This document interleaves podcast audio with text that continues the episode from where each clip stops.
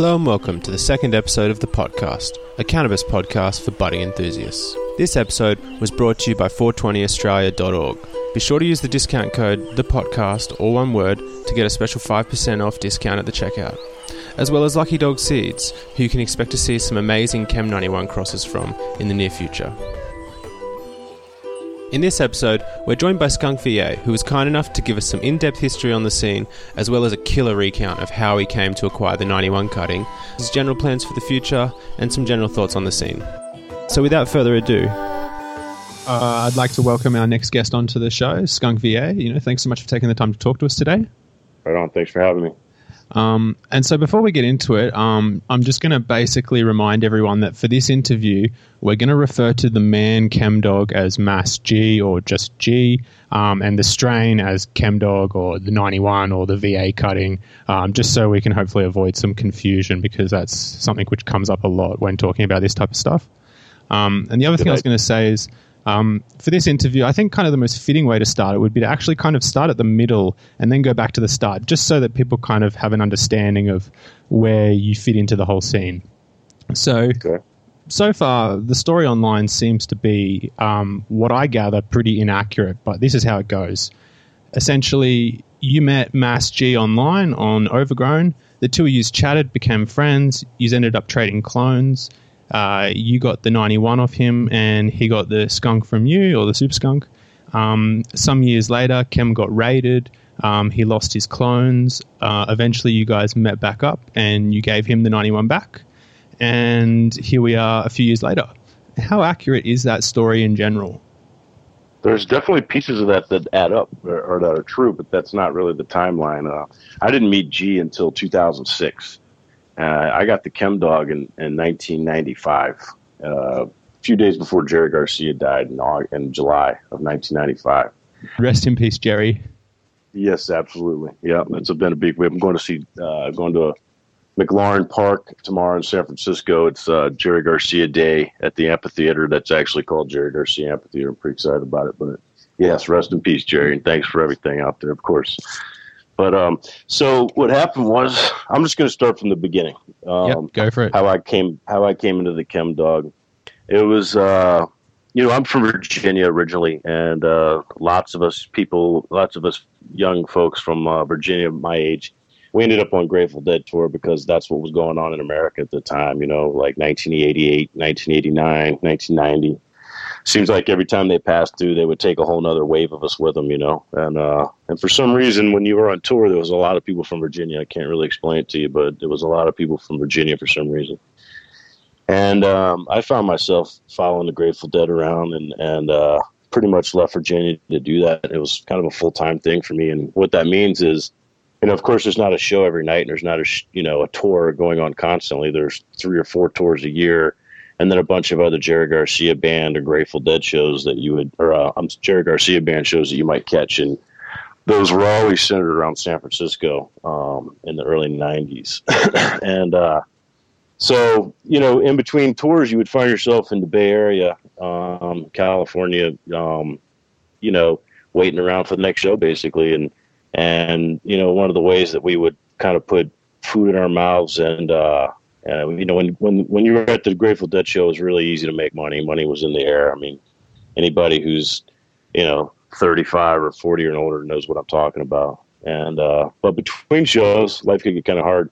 And you know, I found myself in San Francisco hanging around the Panhandle Park, and um, back then, of course, marijuana was very difficult to find at times, especially in the summertime before harvest. And uh, there just wasn't the type of indoor volume going on, you know, as we have today, obviously. And you know, pot prices could be anywhere from you know four hundred to four hundred and fifty dollars for a weight ounce, and to get a weight ounce for that price, you were you were getting hooked up by your friend, you know. So what we would do is we would get ounces and we would break them into what we called hates, which were like two point eight grams and get a couple little extra ones out of there, and then basically find customers in the park who were honestly 80% of those people were, were ill. You know, you could see sometimes that more than often that there was something going on with them, and that's where they would come, and it was a shady transaction every time because the you know selling marijuana was a felony, and it was we were just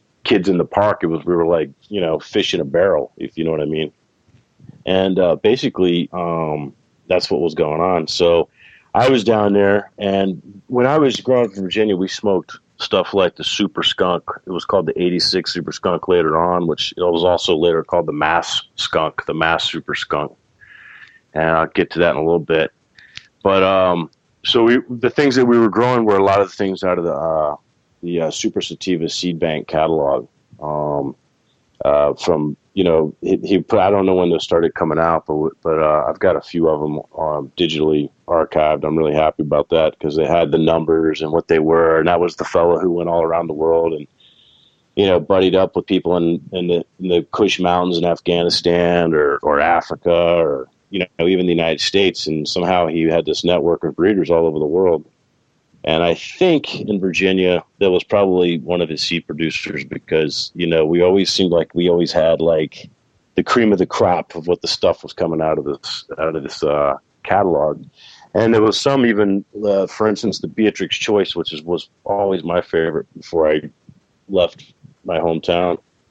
And it was very rare. It was like the Holy Grail, you know. It was like, oh my God, you got a bag of Beatrix Choice and even in the catalog, I think in the 87 version, he actually mentioned Central Virginia. So, but anyway, um, so yeah, in between, so 90, like, I think it was, it was, it must have been January of 1993. I was in the park and I was kind of always away from the crowd. I was kind of a, I don't know, kind of more. I was I didn't like doing this kind of thing. It made me very uncomfortable. But this is kind of what we did to you know to, to make it get a hotel that night, get a floor space that night, get us some food in our belly, whatever. You know, just kind of make it to the next day so we can you know be around when the next show start. And uh, basically, uh, I was sitting on the bench and this guy comes walking down. I'll never forget this moment. It was a big moment in my life, and I knew it at the time. But this guy comes walking down the sidewalk and. Uh, and he's got this grin on his face. He's got a ponytail, and he comes walking. He's got me locked in his eyes, and he comes walking through the panhandle. And he, he walks right up to me. I knew I was like, this guy either really, really needs a sack of weed, or maybe, maybe, just maybe, he's got one. and uh, he did. He offered me. He goes, "Hey," and he had a heavy, heavy New York accent, and. uh we started talking, and he didn't waste any time. And he and he, I asked him, I said, "Hey, uh, you do you need a sack of weed or something?" And uh, he says, "Actually, bro, I was going to ask you." And this guy has like the quintessential heaviest net New York accent. It's kind of funny, and I was like, "Wow." And I just knew so because he had that he had that look. I had growers all over the nation. You know, I everywhere we went, you would look for those familiar faces. The guy you saw somewhere in that area last time, you know, in the little, you know, set of shows, four or five or six in the Ohio area. You'd see this guy, you know, maybe even don't even remember his name, but you know his face, and he's always got the kill. And when you were on tour, that was really a big part of your day. Was you had to make some money, you had to get a ticket for the show, and these are not necessarily in this order because the ticket always came first. And you had to find yourself some head stash, and it was the head stash was always the most challenging part. And if you were like me and you didn't really have your own ride, you had to find a ride to the next show, you know. Yeah. So anyway, so he we started talking, and he goes, "Listen, man, I just moved out here from New York City into Sonoma County, and my electricity is getting ready to get turned off tomorrow. I don't know anybody. I moved out here, me and my girlfriend from um, well, Staten Island, and you know, if you could help me, it would be I would really appreciate it." And I was just like, "Dude." You have no idea. I think we're going to help each other both, you know, mutually a lot right now so what do you got? And so he takes me back. We walk back to his van, and he's got one of those. He's got one of those extended. You know, like when you see an extended van, like one of the big old cargo vans, and it had like the line at the back of the van where you could see where they they extended it to get the extra three or four feet. Yeah, this yeah. line, this van actually had another line with another set of two feet, you know, behind it. This thing was like 17, 18 feet long. It was the biggest van I've ever seen and we're parked. He's parked like on a pretty sharp hill in San Francisco, and we get in there, and he's like, "I'm like, well, first off, you know, man, how much, how much you gonna be, you know, how much would you sell this to me for?" And like I mentioned, cannabis marijuana, it was going for four hundred fifty dollars an ounce that day from your buddy, and, and and you had to wait for him to get up, you had to wait for him to get down to the street. It was a nightmare. and and also you had to divvy it out because everybody needed a little bit. It wasn't like you're the first person you got to see and you wanted two ounces. You know, he would just give you one ounce so that make to make sure you had other ounce for you know somebody else, one of his other friends who's to see. You know, it was always a hassle. And so this was unbelievable. I couldn't believe it, you know. And this guy starts pulling out this amazing indoor. I mean, and and the indoor, you know, you would find it down there in the city at that, those days, but it was extremely rare, even in California in the in the early '90s, like this. And it was mostly outdoor, beautiful outdoor. I would say even nicer outdoor than we see these days, but but still, indoor was very rare. And uh, he had a strain called Francine. He had a very small amount of Chem Dog. He told me about and and and and I was very impressed with it. He didn't have any for me to to buy or anything like that, but he had. We smoked a little bit while we were chit chatting and talking about, you know, Grateful Dead and Nugs and all the things you talk about when you meet someone, you know, people kindred people meet like this, you know. Yeah. And uh, he had uh, what else did he have? He had oh, he had this other really fluffy one. And by the way, fluffy was the way to go. If you could get the fluffy, we'd like because it just looks bigger when you're only weighing two point eight, you know, grams out, you know, and uh, or eyeballing it out. So, um, and and he was like, I was like, all right, so what what do you want for this? And I mean, because I'm ready to work. I mean, if he wants four hundred fifty dollars an ounce, then we're going to go up to the street and we're going to find everybody who needs some, and we're going to sell for four hundred fifty bucks an ounce. He goes, I don't know. Do you think three hundred would be good? And I was like, I almost kissed him. You know what I mean? I was like, yes, I think that would be great. I think that that would be perfect. And but you have to do me one favor. You have to stay right here. Don't leave. Like, don't go wandering around. And every single kid that you see with a backpack and a skateboard, don't walk up to him and ask him because you know I'm gonna, you know, let me take care of this. I would appreciate it. You know, and I'll make sure that you know you get your money and you go home and pay your electric bill. And uh, so he's like, no problem, man, no problem and he rolled himself up a few joints and we we got some books and some other things we found in his van and we made like a nice little level spot and we started weighing the mugs up. And so the thing went well all day long. I just kept running back up and forth down the street and i hope the statute of limitations has run out on that crime but i think it has. And uh, this was uh, i think january I, I, I have a hard time with this particular date in my own little personal timeline here because but i'm pretty sure it was january 1993 and uh, so, anyways, I made a pocket full of money and, and a big fat sack of killer indoor head stash. I mean, this guy really had some of the best indoor I've ever seen so far in my life.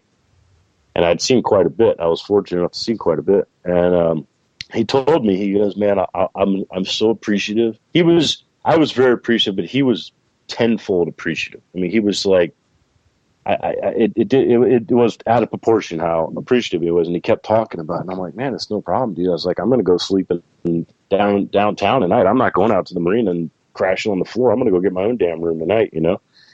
And uh, so, anyway, um, he said, listen to me. I, ever, I live here because Jerry Garcia plays at the Warfield. That's the whole reason I moved out here. I, I don't, you know, California is a dream to me, but I came here to see Jerry Garcia as much as I can and, you know, just in case anybody doesn't know what that means, like Jerry Garcia at the Warfield was like church to a deadhead. That's that's like that's you get you get you get as close as possible. Back then, you know, concerts, Grateful Dead concerts were big events. You know, three days at a stadium with ninety thousand people in it. You know, no problem, sold out, and probably another twenty thousand people who don't even have tickets. It was a mayhem.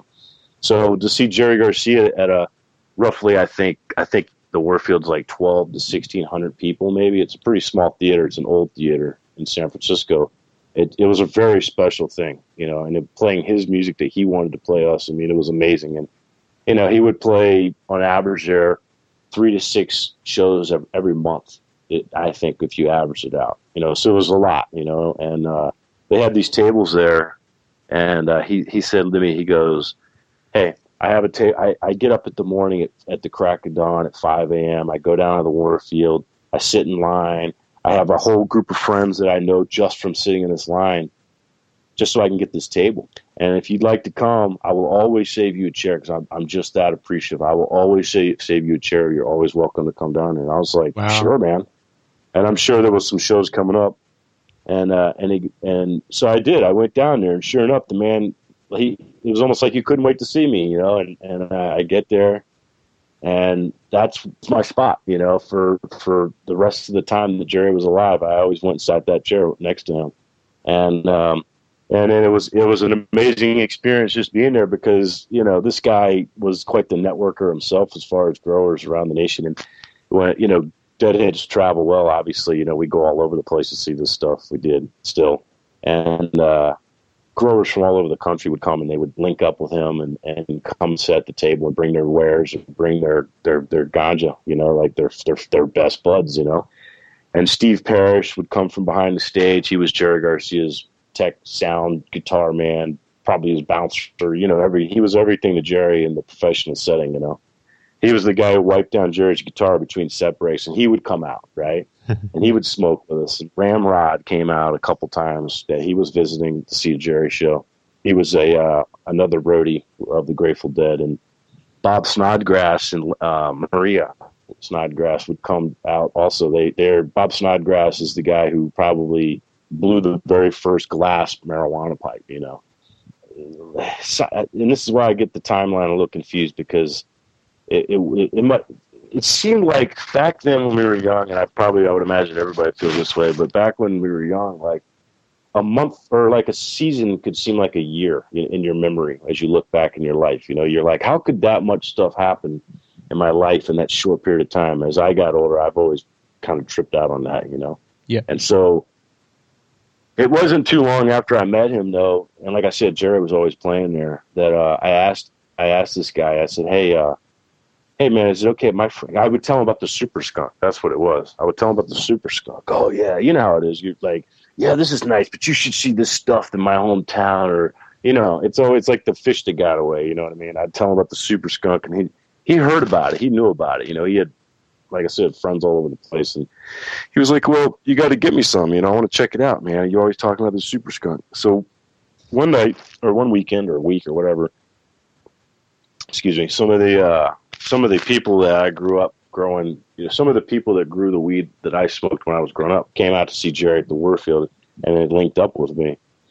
And I was like, hey, I, am gonna ask my buddy see if you guys want to come to the table, man. It'd be kind of cool, you know. He, we, we all have an amazing puff session, we have a good time. Let me just ask my friend. So I asked the guy, the table guy, you know, and I said, "Hey man, would it be cool if these guys came?" And you know, they got they brought some super skunk with them. You get a chance to try it. And he's like, "Hell yeah, definitely." So, you know, I was just a pretty much a kid. I mean, I was, you know, what, 19 at the time or 20, 21, 21, I guess. And, uh, you know, these guys were grown men, most of them, even the, my, the person I'm talking about with the, the that shared his the seat at the table with me. And, uh, you know, they were all growers and they had their own discussions, you know what I mean? And they started chit chatting. And the thing about people from Virginia, and I don't know if Tommy told you this or you, I guess he lived it. You don't really need to, he doesn't need to tell you, but it's a harsh place for people who who uh, you know are involved with cannabis in any any facet, smoking any way. I mean, it's you can get yourself in a lot of trouble there with the law. Yeah, and so of course that leads to a culture of a lot of quiet, you know, reserved. You know, you, you got to watch who you talk to. You've got to really watch your step and keep your business to yourself if you want to. You know, even just grow some head stash for yourself there, and that's how those guys were. They didn't talk about anybody and that even though I, I knew they smoked, they didn't talk about with me. You know what I mean? And and, and I I was okay okay with that because I understood. So I was surprised that they you know they opened up to each other and it was cool. You know, and you know they came back out for another set of shows. We got to all know each other over that weekend, and uh, finally some of the boys from Virginia said to me, they said, "Hey, listen." Your buddy from New York, he, he asked us uh, about if we could get him super skunk cuttings. I was like, "Oh yeah, what did you tell him?" And he goes, uh, you know, we kind of kind of didn't really answer. We wanted to talk to you. How long you known this guy? And I was like, well, you know, I, I haven't known him very long, but he, you know, I know a lot about him. I know that you know he's an all right guy. And uh, they took my took my.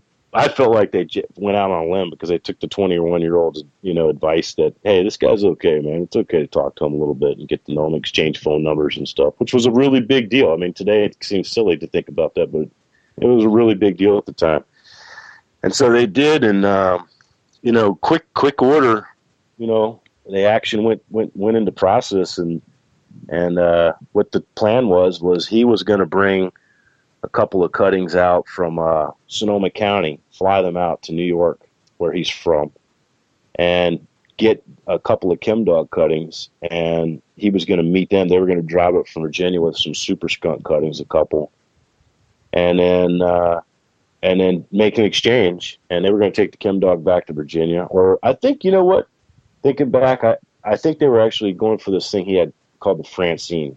It was I don't I haven't seen it in years. He was the only one that ever showed it to me. It was really nice. It was beautiful. It was like a Northern Lights kind of thing, and um, they really liked it. And that's the one they wanted. And uh, when he went back there, he uh, got a couple of chem dog cuttings.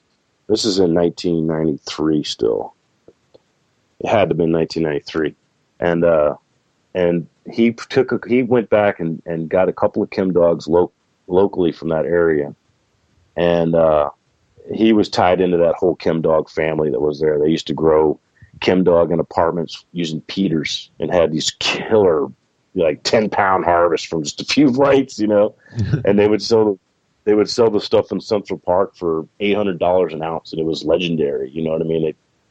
It was crazy, but he was tied into that, to that crowd. So somehow he got some chem dog cuttings and then they came up with the super skunk and they made an exchange. And then in order to kind of pay whoever helped him out. He gave them a super skunk cutting there, and then so he brought back the chem dog and the super skunk back to the West Coast. The guy, the New York guy, right? Yeah. So that's how he got out here, and that's that was the trade that that eventually, as far as I know, and the way I understand it, is that's where the mass skunk became the mass skunk was that super skunk cutting that came up from Virginia, right? Yeah. So, and then I don't know all this stuff because I wasn't there for that. You know, I to, I know that's what happened because you know I knew all the people involved, but I don't know what happened to Super Skunk, hundred percent. But I definitely have seen pictures of the mass Super Skunk, and without a doubt, that's the mass skunk. I mean, I'm sorry, the Super Skunk, the '86 yeah. Super Sativa Seed Club Super Skunk, without a doubt. It was the most distinctive bud because it always had this one little pregnant belly that would pop off on not all around the bud, but only on one side and not necessarily on the side the light was on, but only on one side. And if you look at it's a um, in the 86 catalog or the 87, one of the two, it's very distinct. That picture, it looks exactly like the seed that was popped where I grew up, and it was the same one that they called the skunk. That I saw later on. I mean, all this stuff. You know, I like to say that, like, you know, back then, like, of course, we didn't really have cell phones. We had Sky Pagers was the brand new thing where you could get a page anywhere in the United States. It was cutting edge revolutionary, you know what I mean? But there was no Facebook, there was no Instagram, there was no email, there was no cell phones, obviously. I mean, it, it's amazing what the Grateful Dead did to connect people around the United States and, and, to, you know, keep these things alive that were trying to be stamped out by the government at, at, a height of the drug war in the United States. I mean, it's just, it can't, it can never be like overemphasized, like how much that community – had a role in making sure that cannabis kept evolving through those years, those dark years in the United States. You know. Well, that was actually and, and without. Sorry, I was going to say that was going to be uh, the next question I was going to actually ask was, you know, at, at the end of the day, how much do you think the Grateful Dead did influence the cannabis scene? You know, like when I look at it, I tend to think that if they weren't around, you could almost argue that you know, like none of this would exist in terms of, you know, I mean, you'd have your skunk number one in that, but, you know, in terms of the chem dog and all the OG Kush and everything that's lineated out from it, it just wouldn't exist. Do you agree? I totally agree. It's no doubt about it. I mean, anybody my age or older or even younger, a little bit younger, knows that, you know, it had, there was nothing going on in America like this. I mean, there was nothing going on. I mean, the drug war had a, a huge, when I, and I act like it's over, it's not over, but it's definitely we're on the other side of it now. It's waning now. Like our side has now made its case that, hey man, you know, you're destroying people's lives, you're taking people's family and crushing them, and, and it's just for a plant. I mean, we're definitely got we've definitely got America's attention now about what an atrocity occurred during those years. But you know, from from the 1970 from the early 70s when this whole when they basically scheduled drugs in the United States and put cannabis in the Schedule One category, meaning it has no medical value whatsoever and they still look at that day. You know, all the way through until basically until 9/11, I would even say, because I think maybe that took a lot of the resources away from the drug war.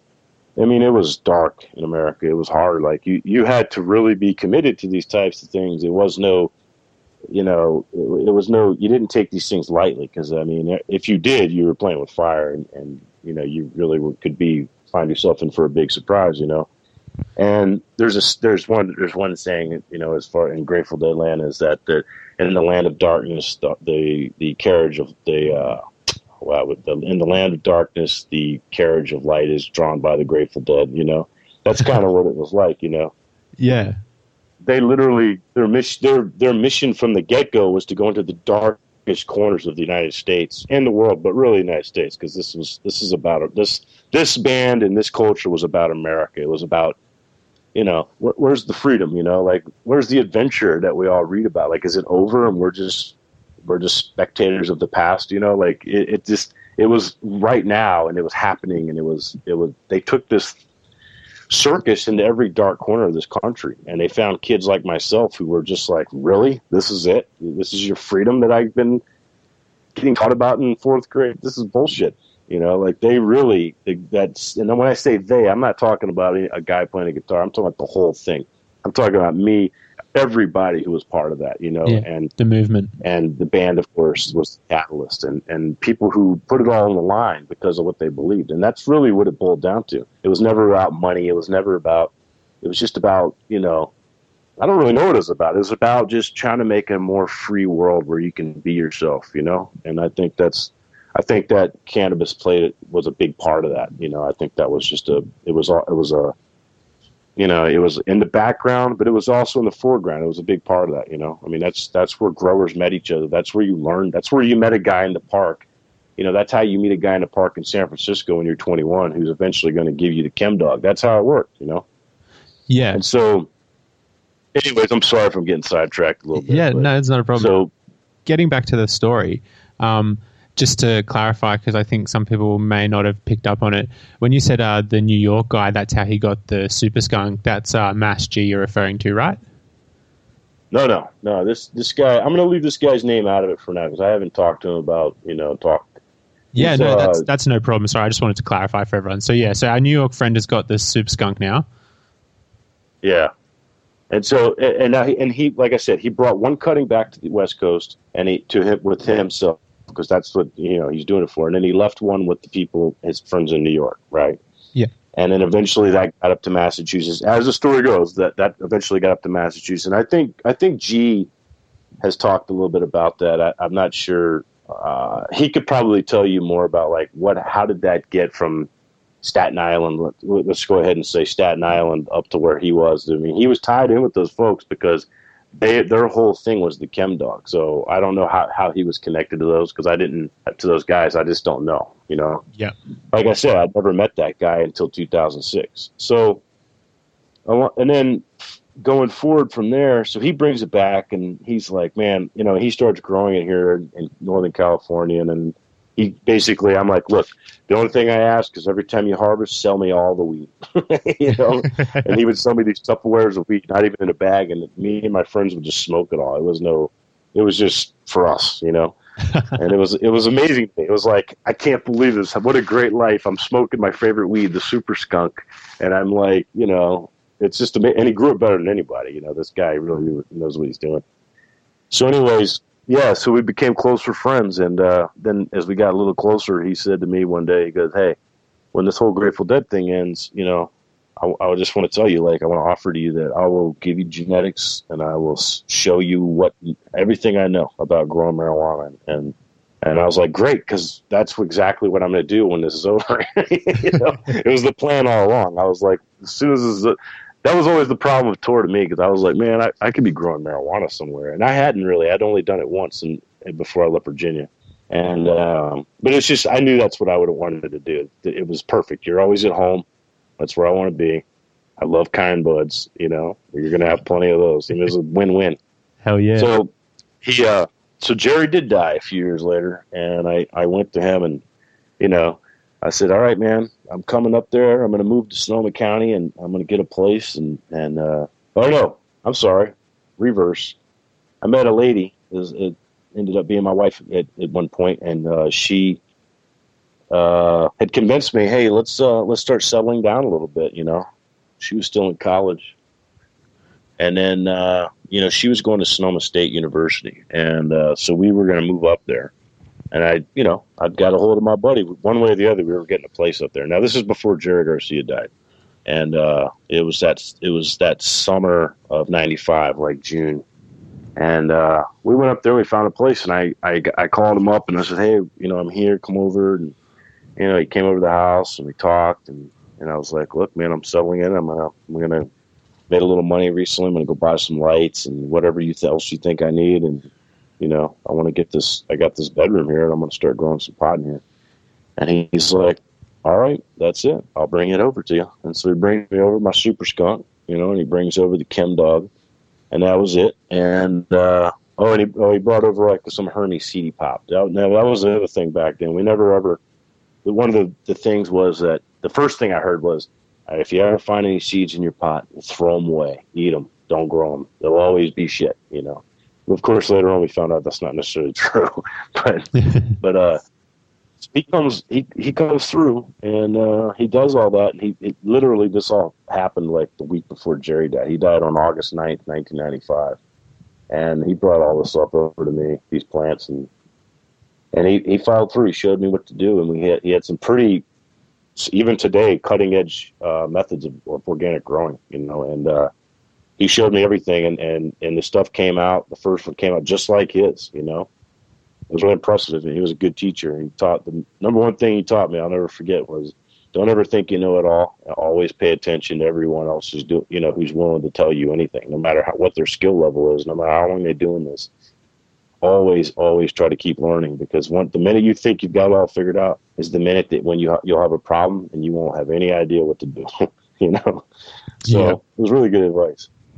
And um, yeah, I got the books and and started it out and uh, so he always told me. He told me when he gives me the Chem dog. He says, "All right," and you know, he never. He only. He always had like a very small amount of this. He never had like, like I said, he would sell me a quarter pound of head stash. It would all be super skunk. You know, all the tops, the best buds. And then he would, and then he would like smoke a few joints and give me a nug of Chem dog. That was the, always the thing. You never had like an ounce or two of it or whatever, you know. And I asked him, I was like, "What's the deal with that, man? This is the best one, clearly. I mean, it's killer, you know. All the strains he had, and he had some really nice ones. This was the best one." And he goes, "Dude, it's it's a bitch to grow. It's so hard to grow. It won't root. You know, with this thick, heavy accent, it won't root. You know, it doesn't yield. You can't count on it."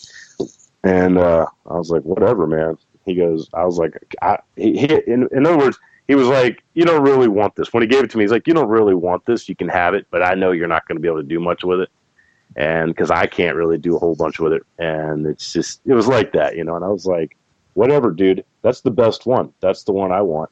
you know what I mean? And uh, he gives it to me, and the first one was a was a crop of super skunk, all 100% super skunk, and that little Hermy one that he gave me. And then uh, and then the next one, I, I was gonna you know, take a bunch of cuttings off. I got this Chem Dog mother going pretty good.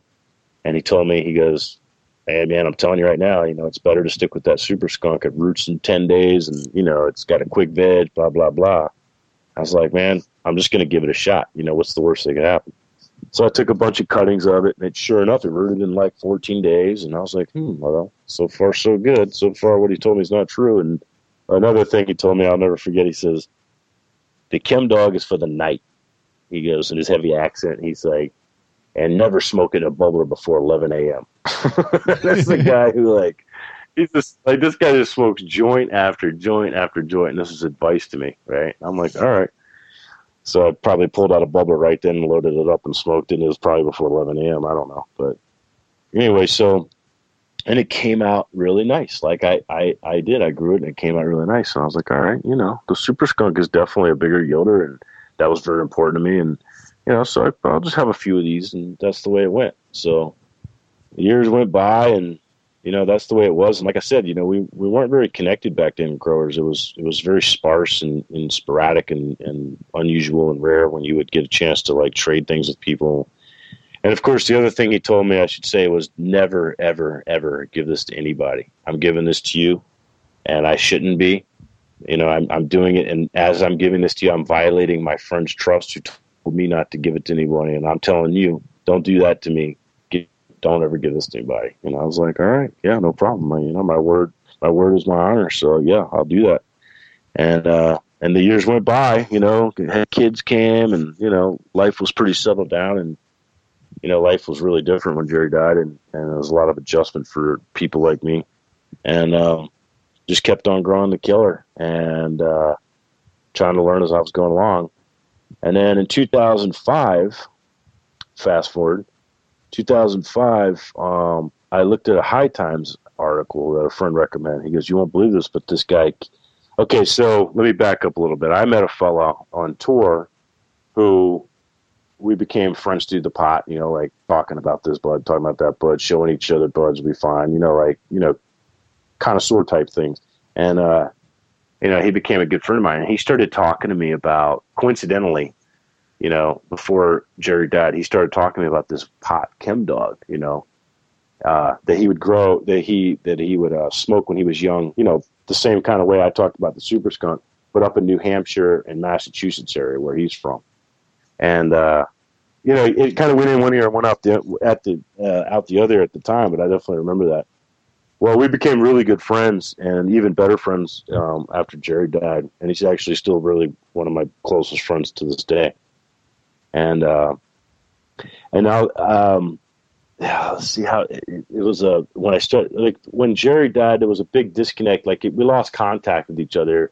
Like I said, we didn't have cell phones and stuff. And for a minute, for you know, a year, it was it was like it took a minute to get a hold of everybody and find everybody because there was no events going on. It was the next thing didn't happen, so it just took a while. And I linked back up with this fellow who I'm talking about, and uh, he, um, I had the Chem Dog now, and I smoked it with him, and he's like, "Dude, this is the fucking Chem dog."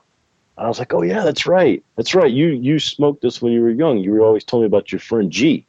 And I was because he he knew G, I guess you know. I mean, uh-huh. I I know he did. They were they were really close actually. Uh, you know, back when I guess they they met at a fish show or something like that. You know, back in the early '90s and or yeah. late '80s, and had become good friends. And so it was kind of cool. It was a little connection, and and uh, you know, uh, he lived up in Tahoe. He moved up to Tahoe, and and I'd go up there and visit him, go snowboarding, and bring Chem Dog, and you know, he started a little thing, and he, you know, I gave him the Chem, I gave him the Chem Dog because I'm figuring, hey, you know, the guy who cracked the seed, because he told me the story. He's like, yeah, my friend cracked the seed. He had the 13 or the 12, whatever it is, seeds, and you know, he started telling me the story, and I'm like, wow, that's what a coincidence that I actually uh, ended up with this cutting, you know. So, um, so then I guess G at one point made these T-shirts, right? And uh, he made a super skunk and a chem dog, and it these. It was like this light green, almost the color of the chem dog shirt, and had this dog with the joint smoke. Uh, this dog on the back smoking a joint. This little emblem he made for chem dog and said chem dog since '91. And then he had a super skunk, and it said super skunk since 1993 because that's when he got it, you know. Yeah. And they were kind of cool. And uh, and so one day I go up there to go snowboarding, and my friend gives me this uh, Chem Dog shirt and a, and a Super Skunk shirt. And I was like, wow, did you make these? And he's like, no, my friend G made these back east, and and uh, he sent me a few. And I was like, he's like, you got to have one. I was like, yeah, man, I love it. Still got it to this day, you know. And uh, so that was probably like in 1998, 97 when that was going on. And then fast forward now to 2006, 2005, I see this High Times article, and it's an it's a an interview with G talking about the Chem Dog, right? and they had actually gone into his garden or and taken pictures of his plants, and they were like in five gallon like Home Depot bucket type buckets, you know, and and uh, really beautiful plants, you know. And they were showing some pictures of the sister, what they said was the chem dog, but clearly to me it was not the same plant that I had. And then uh, and then some chem uh, something else. It might have been the chem D, but it was definitely the sister, the cis they called it, the sister. I'm sure you've heard of it. It, it was it caught my eye yeah, I, I think like I went to I my buddy. Sister is um actually the number A. Right. Yeah, I think that's it. Yeah. And I was like, I gotta have that. So I went to my buddy. I was like, and they talked. They were they were they were good friends. I was like, dude, I just saw this article with your buddy. And I was like, what do we got to do? I mean, what what what what can I do for us to go out there and get that? Because you know, I'm not sure he's even got the chem dog anymore. We could give him the chem dog back, and then you know maybe he'll trade and actually, I'm sure we'd probably talked about going to get other strains before that time. But so I, uh, I was having a problem. I was uh, I, was the first time I'd ever seen powdery mildew, right? And I was I had it on my plants, and I and I was like, what the hell is this? So I started like kind of searching. You know, now we have computers now and cell phones and shit, but not like we still not like we do today. And I, I got on the computer and I started like kind of trying to find out what I could find out about it. Like someone said, it's called mildew or powder mildew or downy mildew, and I started you know trying to figure this stuff out. And um, it led me to this website called Overgrow.com, and uh, it looked like a completely it, to me it looked like a fucking you know like a police trap or something. Like, really? I started surfing around, and I was like, you know what, this is kind of cool, man. Like, I, I, all these people are anonymous, and they're sharing knowledge here. They really are. I was learning stuff. I would stay up late at night and looking at it. And so naturally, I Google, I not Google, but searched ChemDog, and this guy came up ChemDog, right? And and and I was looking through what he was saying, and I could tell, holy shit, this is this guy G. This is my buddy's friend right here. This is the guy that I was looking at his pictures, last, you know, last month or whenever it was, you know, uh, of this High Times article. So I was like, I'm gonna I'm gonna reach out to this guy. So I got that T-shirt that he made out, and I took a little picture of the emblem because you had to have like a like a avatar, just like you got to have with all the things we use today. And I called myself Skunk VA. You know, Super Skunk Virginia made sense, right? Yeah. So I I sent and and you know the overgrow is a serious thing. Like that, you know, now when you go into those forums, you know, there's a lot of assholes and know-it-alls and but people are really open and willing to share back. At, on Overgrow, they were a little bit more cautious they would converse with you. They wanted to see pictures and stuff. You know, they didn't want to just start talking with anybody about growing and all, giving you all their little trade secrets or even asking you questions.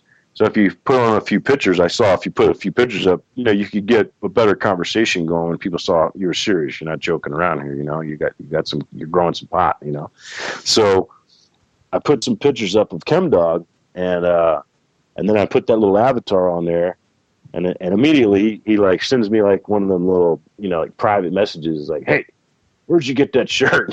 you know? and I was like. I just gave the first letter of the of our mutual friend, and he was like, "Oh, oh, do you live up in Tahoe?" And I said, "No, but you know, we've known each other for you know ten years now. We're really close, and this, that, and the other." And he tells me he goes, I don't I don't have the Kim ChemDog anymore. And I was like, I know you don't. I saw that. You know, and, and I was like, but today's your lucky day because, you know, Phil Lesh is Phil Lesh is the bass player for the Grateful Dead. And he was getting he was playing uh, this was like in December of 2005 and he was playing in February 2006 in New York like nine nights. And it kind of just planned just like almost just materialized. I was like, listen, I will come out there, check out Phil and I'll bring you your ChemDog back, and I if you could just give me like trade assist for me, the sister. And he was like, absolutely, you know. And of course, you know, we didn't. It wasn't right away. We chit chatted for you know like a week or two, a little bit, and got to sort of make sure that we knew who we were talking to. And um, I'm sure he called my friend and made sure that you know it, it all lined up, and it did. And so I took a couple of ChemDog cuttings in New York, put them on the plane with me, and flew them out to New York and got a place the, the Soho Suites down in Soho and and the night I got there, the biggest snowstorm they've had since like 1953 or 43 or something. It was amazing, and uh, but it did delay our meeting, and, and we eventually met up. And he brought me over. He didn't give me the sister, and I'm not really sure. Never really got to. Never have. Still this day, never talked to him about that. But um, but he did bring me the Chem D. You know, and then, and then to my surprise and to my joy, he actually brought the Super Skunk, which we had lost out here. We had lost that like in 1997.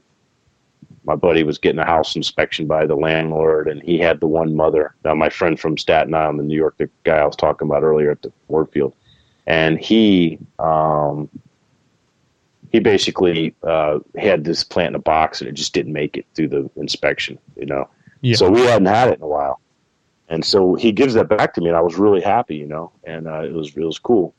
So I take that back, and then uh, at this point, me and my friend in Tahoe, his our mutual friend, me and G's mutual friend, we had our own place, and we were, you know, we were we grew the Chem D. Now we had the Chem D on the West Coast. You know, to me, it wasn't it wasn't like it's not really my. I don't love the Chem D as much as I think the public loves. I'm more of a Chem Dog guy, but uh, but it, but nonetheless, the Super Skunk was back, and it was the Super Skunk. It was the same exact cutting, definitely at age because the Super Skunk got that seed had gotten cracked in 1988, so it's actually been around longer than the Chem Dog. You know, if it's still out there, I don't have it. I don't know anybody who's got that cutting anymore, per se. But I definitely you know, this is where, where the side story goes off because the guy who cracked that seed, that super skunk seed in Virginia back in 1988, he's one of my closest friends now, you know, and he was oh, wow. a friend. Uh, uh, so I know it's a really, it's a really special thing to me because um, that's actually a Facebook story, you know, like a Facebook modern day kind of computer story that I link back up to him. And I'm really grateful to have that man back in my life because he he was he's older than me. You know, I, he's like an uh, an elder to me, and I look up to him, and and uh, it's just really special. But it's like I can't believe the circles. You think you've you know all the circles are, are all now complete, and then all of a sudden, boom! One day you got this whole other part of your past is back in your future, back in your present, and especially, you know. But yeah. um, but what the reason I was jumping is because he actually has not the super skunk, but we we now have back the parent. Uh, the super skunk was at, I didn't know this until recently, but the super skunk actually wasn't just a crack from Neville seeds from the super sativa seed bank. It was actually a cross that he made with super skunk and uh, that he got. He actually cro- took two uh, super skunk seeds and crossed them together. Oh, so it was an F two. Did something else. It might have been. I, I, I don't know the exact detail. I, I don't want to get quoted on that quite yet because it, it was okay. something like that. But he has one of the parents to that super skunk, which to me is that's awesome. You know, we'll see what we can do with that too. Yeah. You know. Sorry, I was going to say maybe we'll get back into that. Sorry, I just wanted to go back to the chem dog for a second. So when you said that um you saw immediately that um chem uh, sorry Mass G didn't have the chem dog, that was uh what now is referred to as the Joe Brand cutting. Am I right? Uh, this was this was this was before uh, you'd have to ask G about this, but I, am under the impression that this would have been before they linked back up. I'm not sure, 100 percent sure about that, but it might it might have been. You know, linked back up after their original meeting back at Deer Creek in '91. Yeah, um, yeah. It, it, it wasn't. It, it, to me it looked like it might have been Chem D. I'm not really sure what it was, but I can't re- really remember. I'm sure the High Times article is still around, but I don't remember what it was. And it was just, I just noticed that either there was a picture that wasn't actually Chem Dog, or also it could have been I, it was just conspicuously missing from all these photos. You know what I mean? I think it might have even been that. Okay. My my memory's a little foggy. But yeah, no problem. I probably actually still have it. The pictures are beautiful. Like the sister, just unbelievable. It was really nice, you know. Oh, I was going to say, so if we were to compare, say, the Chem Sister and the Chem D and the Chem 4 and the 91, um, you kind of mentioned earlier that the 91 was your favorite. Why do you think it is then, for example, that um, people like JJ and Rez choose to work with the D um, kind of as their, you know, to work those lines out over, say, the 91? My, my guess, from what I can see, is that I think that I mean, I'm going on a limb here saying that maybe they didn't have the the 91. You know. Yeah. I mean, I have to say that's probably what it was, you know, or they had that fake Joe Brand 91, which, you know, I even, I was even around when that happened. So, yeah, you know, I, I, that's my guess. I don't know. I mean, I also, it, maybe it, I'm so biased that I have to come up with something like that because I can't understand why. I, I mean, I have the Chem D. I think it's it's got its place in life, but it's it's so far different than the Chem Dog. It really is. You know, it's not Uh, to me, it's not even close to the same. Not not not just the level of quality, but the same type, like in the same ballpark, like comparable even. You know what I'm saying? Like it's yeah. way different. Like that that fuel smell is really different on the Chem Dog 91 compared to the Chem D. To me, it's just you could totally be in love with one and not even care about the other. And I guess what I'm saying is maybe the, it, it's just the opposite for other people. Maybe they just see it different. I understand. I met P Bud later in life here too. L- lately, like through Instagram, and I, I think he mentioned that to me that he likes the Chem Dog D better, the Chem D better than the Chem Dog too. So I think it's just I'm so heavily biased about ChemDog that I love it so much. I think that maybe it's hard for me to understand why that would happen. You know what I'm saying? Yeah. So um, I guess it kind of goes without saying because you kind of alluded that you weren't fully aware, but I guess just to kind of rule the story straight, um, when G did go down from all that res business, were you aware that you were the only one with the 91 cutting, or it wasn't until you saw that high time story and then it kind of dawned on you that you were the only one who had it? I had, I hadn't, um, I don't think I was the only one with it because those, like, back to those Staten Island crew, I, I got to hang out with them at one point in Tahoe when they came to visit. Interesting crowd and they they uh, I think they had it. I'm pretty sure they had some chem dog, and I have no idea what any of those guys were up to these days, but they, they, they definitely had it. So I never really felt like I was the only one that had the chem dog during those years. You know what I mean? Yeah. Um, and I didn't really know what happened to G. Like, it wasn't like my buddy, even though he was close with him, it wasn't like he was sitting around giving me the blow by blow what was going on with that guy, because that was our only encounter. He came to my hotel, we hung out, we traded some stories. We going if I had to do it over again, we would have had a lot more to talk about. I just didn't know how much how much in common we had with people and things and stuff in life. But um, but that's all that's all we did. We did the trade, and I, I came back and brought the Chem D and the Super Skunk back, and and I gave him two really beautiful cuts of the Chem Dog, you know, and he yeah. was just as happy as I was, believe me. Yeah. And, um, so that was the only reason I did that thing on Overgrow, though. That was the only reason is to try to get that trade, just to do what, what you know. It seemed like an opportunity for me to get some other genetics out to the West Coast in my life, and I, uh, I, you know, that was the whole reason I did it. To me, like I said, I'm kind of an introverted person when it comes to this stuff. I'm trying to break out of my shell and step into the light, so to say, and and to start like an internet account and like give myself a name and put pictures of my garden on the internet. That was like insane to me. That was to my perspective. That was the most insane thing I could do, but it worked, you know. And uh, I never really went back over to Overgrow, and I was um, I wasn't blown away by the Chem D, and I still didn't have the sisters. Maybe I was kind of had a little bad taste in my mouth a little bit. It was no big deal. I, I'm I think it was pretty cool how it all happened and, and it happened and, and you know we ended up having a Chem D on the West Coast. We didn't have that before, and that was cool, you know. And then it got spread all over the West Coast, you know. So so that that's what happened, and then um, and then Overgrow, of course, got shut down. I don't know the details of that story, but I know Overgrow got shut down, and I think the government shut them down, and they took their servers and all this other stuff, and so just compounded my belief that hey, you need to keep your business to yourself, and certainly don't go to the internet with it. you know, so yeah. So uh, 2012, I uh, I had another problem all of a sudden in my garden that I couldn't solve, and um, you know, I had these plants that looked like they were being poisoned with salt water. You know, and I'm flushing them, and I'm looking through the through the root balls with a microscope and you know, I, now I'm going back to the internet. Now it's back six years later. I'm back on the internet, and and I I Google like, you know, cannabis forum and, uh, you know, uh, what's the one that they have? Several of them popped up, but I went with the, uh, I went on the internet. What's the, yeah, that one. Yeah, that's what I'm trying to think of. And I give myself a name and I start up the whole thing and I'm, I'm going through there and I'm looking through, I'm looking through bugs and, you know, I'm, I'm researching tobacco mosaic virus. I'm getting way, way deep in this.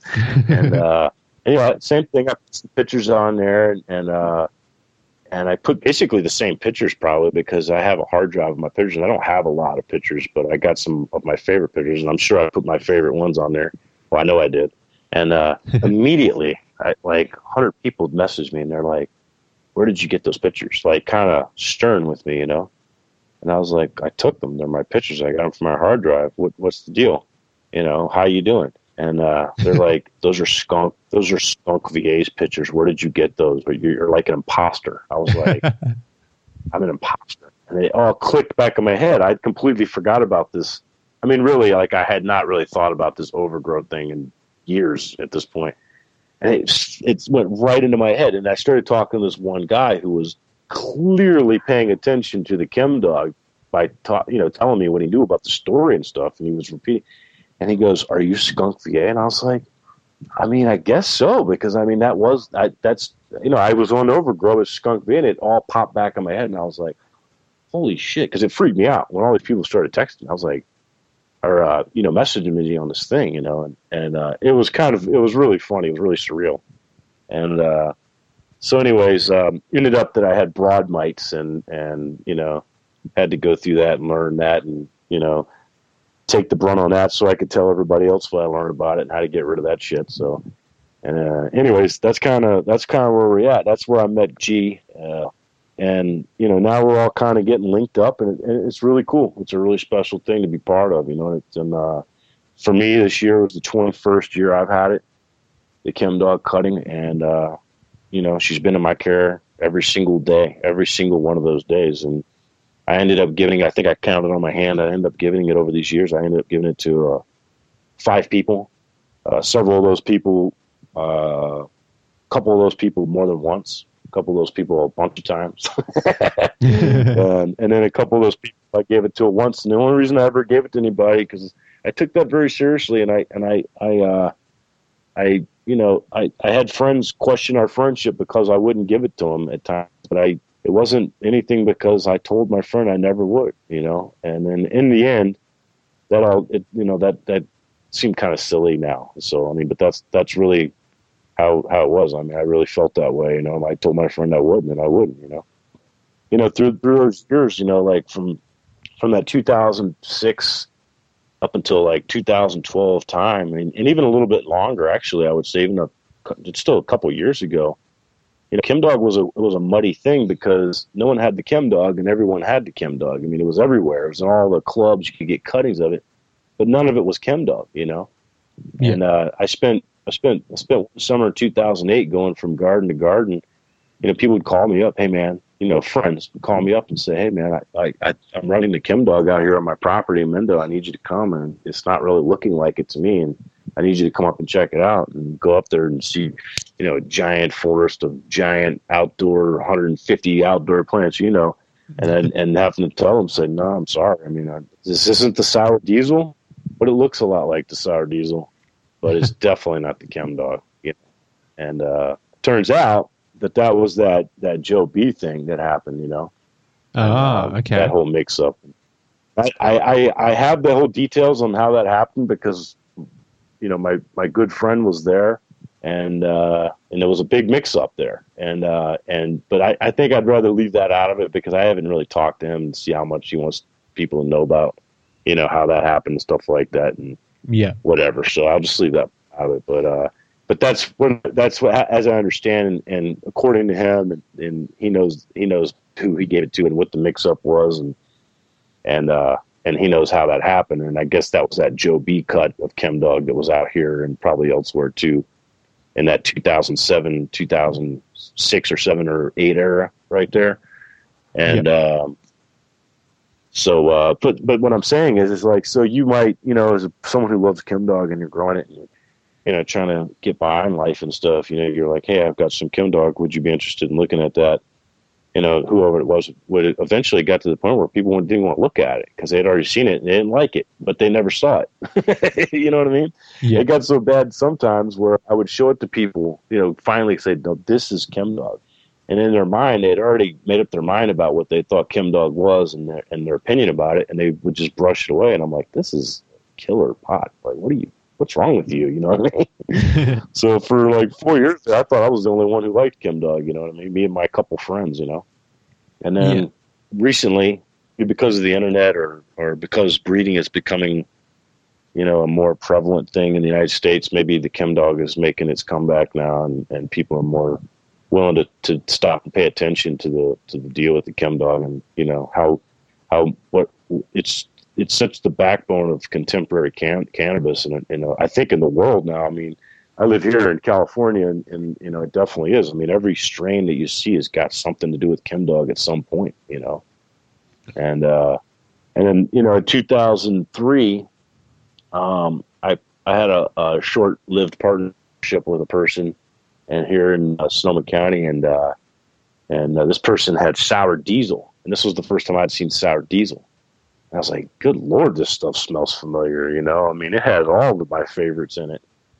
Come to find out, most likely, you know, as the story goes, some point back then, one of those guys in Staten Island somehow I don't know what happened. I mean, I've heard so many different versions, and like I said, I wasn't there.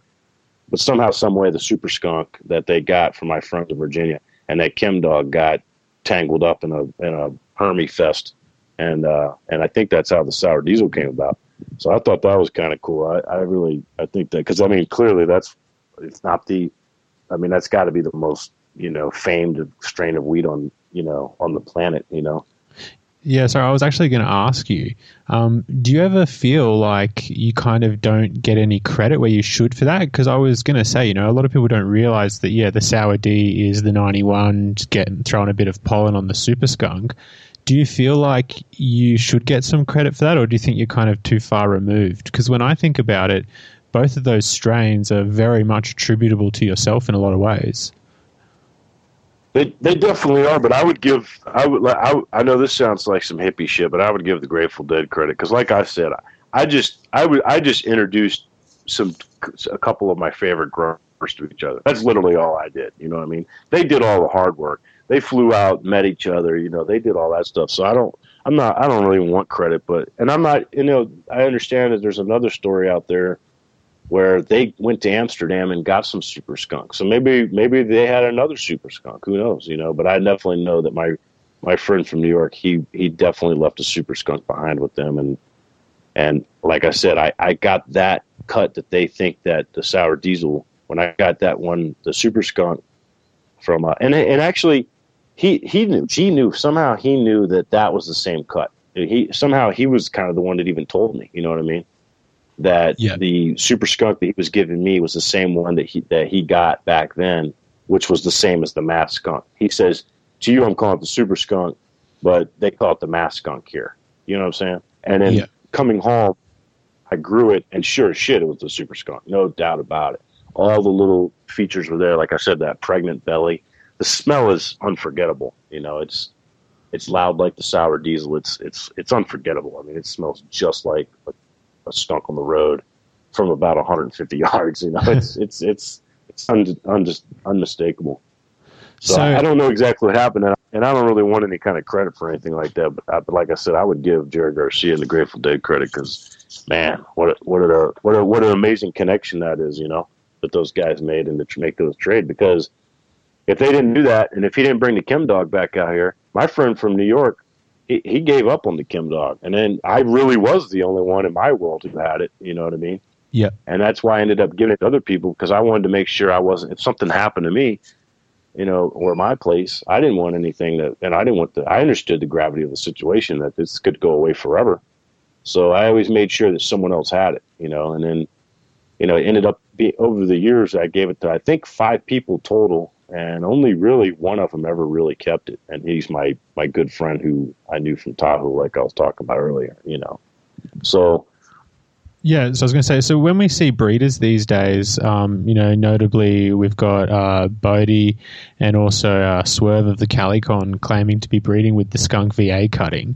That, I mean, I guess you've kind of already alluded to the answer that, that they're obviously not getting it directly from you. Do you think that when people see a breeder claiming to be breeding with the skunk VA cutting, they should kind of view that with an eye of caution, or do you think it's probably legit? It's just come through someone through someone. Uh, well, I'll say this. I'll say that you know the way I look at it is like this because you know you could go and you could you could get into this tit for tat with this, and and it you know it does matter. You know it, the truth matters. It really does. I I truly believe that. I believe that what you say and the truth, it, it, you know, it should line up. You know, and if your story is is that you did some stupid little shady deal in the back room to get the cuts that you have or whatever it is, you know, you know that's your story. You know, stick. You got to you got to go with it. It's going to come out at some point. You know, and and the way I look at it is this: is that as we go forward, I do think it matters because, you know, at some point we're all going to be completely i believe this this is my opinion i believe that all of us here in the united states we're going to be completely you know out in the open. And you're going to have your story. You know how did this happen to you? You know why did you choose to do this? Why did you choose to risk your freedom to do this? And then and then what are the details? It is interesting. I mean this is really cool stuff. I mean it's like prohibition is ending. And it's taken a while for certain. But i got to say back when you know i turned on the lights for the first time I didn't, I never ever thought we would get this far. So this thing's going quicker than any of us thought. And uh, you know, if your story's a lie, then you're gonna have to you're gonna have to you're gonna have to deal with that. It's not anything for me to have a big opinion about. You're gonna have to deal with that if that's what's going on in your life. You know what I mean? Not yeah. you, of course, but whoever it is. You know, I, I kept it above the board, you know, and, and like I did my part. You know, the thing that people don't realize, I think, in this uh, you know, world of marijuana growing consultants that we live in, and that's a joke, is that, you know, like you know we don't we don't we don't this plant's not doing this for us you know like we're not we're not the stars of the show here you know what i mean? We're yeah. the we're tools in a toolbox for the plant. The plant doesn't have eyes the plant doesn't have feet for certain. You know the plant it needs protection and the reason cannabis in my opinion has evolved so quickly in the last 20 years 30 years is because you know it's speaking to people and we're listening and we're doing what we're being told. You know, we're following the, the we're we're following what needs to happen to make A and B happen, you know, make the thing happen. And the plant thanks us for it and it gives back to us. And that's what I believe. I think that we work for the plant, you know. That's that's what I think. I think that the Chem Dog needed somebody. Uh, Chem Dog's a powerful plant. You know, my friend from New York, he used to tell me, I don't know, man. He used, he used to say to me, I think it's tied into the stars because sometimes he would have really good luck, and he would just like this guy was skilled. He made he grew the best, and sometimes it didn't work out with him the Chem Dog. Just like for me, it doesn't work. I mean, sometimes like what the hell happened here? You know, it's not going like it did the last time. What's going on? It's finicky a little bit, you know. And he used to tell him he used to be convinced. And this is a very like, you know, mechanically minded, like nuts and bolts kind of guy. And he was telling me, I think it's lined up with the stars. And I would look at him like, what are you talking about? He goes, I don't know. It, it's just, it's, you never know. It's just to, I think it has a lot to do with the star alignments and, and the moons and the cycles of the, the galaxy and the solar system, and it's affecting the chem dog. And I'd be like, dude, you sound like, you sound like you're on drugs, man. What is the matter with you? But um, but that's kind of how it is, though. You know what I mean? It's kind of, it's a very, very powerful plant, and it's, it found its safe havens. It did. You know, I'll, I'll tell, I'll share a little story with you. You know, I'll, I'll uh, um, you know, like the chem dog, right? So it's it's it's being grown in house A. I'm going to keep this like non-personal. This part it's growing in house A, right? Yeah. And then you know, and then and then the guy who's in house A, he has like you know he's hasn't seen a lot of his friends for years, or maybe he hasn't seen some key friends in some years. You know, like life gets busy, and then they randomly bump into each other, right? At like a uh, at one of those cannabis cups, the Emerald Cup, you know, yeah, here here in Sonoma County, right? And they reconnect, change phone numbers. You know, phone numbers are changing, and sometimes you lose connect with people, especially if they're not on social media and stuff. And then, uh, hey man, I don't have the chem dog. Person B says to person A, can you give it back to me? Of course I can. You know what I mean? Of course. I'm, I'm glad you asked. Come on over as soon as you can. I have cuttings for you. So person B comes to person A's house. He gets the plant from him. Super grateful. Thank you and then person A gets arrested a week later, and they kill all of his chem dog plants. That's a true story. You know what I mean? That's that's magic to me. You know, that plant had some sort of like, in my opinion, this is some hippie shit, but in my opinion, that plant had some forethought of what was getting ready to happen, and somehow, some way, somehow, cosmically, it found itself out of a bad situation. You know what I mean? I mean, yeah. that's a true story. You know, that that was a recent story that happened that long ago, and I mean you know, so what I'm trying to say is I think that, you know, we should be more humble when we talk about our contributions to this and just remember that we're we're just part of the puzzle. We're just part of the toolbox that this plant's using to evolve. Because, you know, cannabis uh, cannabis use is, you know, it's it's through the roof. I mean, everybody uses cannabis now. I think they got President Obama's kid on film the other day smoking a joint. I mean, it's it's a big cannabis to me is in, the relationship it has to humans. It's it's symbiotic. It's it's uh, you know, we live in a stressful world. We're polluting ourselves. We we've got we're bombarded with negative news and and bad media and just you know it's just a weird world we live in. It's not, I love it here. I think planet Earth is an amazing place, but we got our challenges here and it's stressful.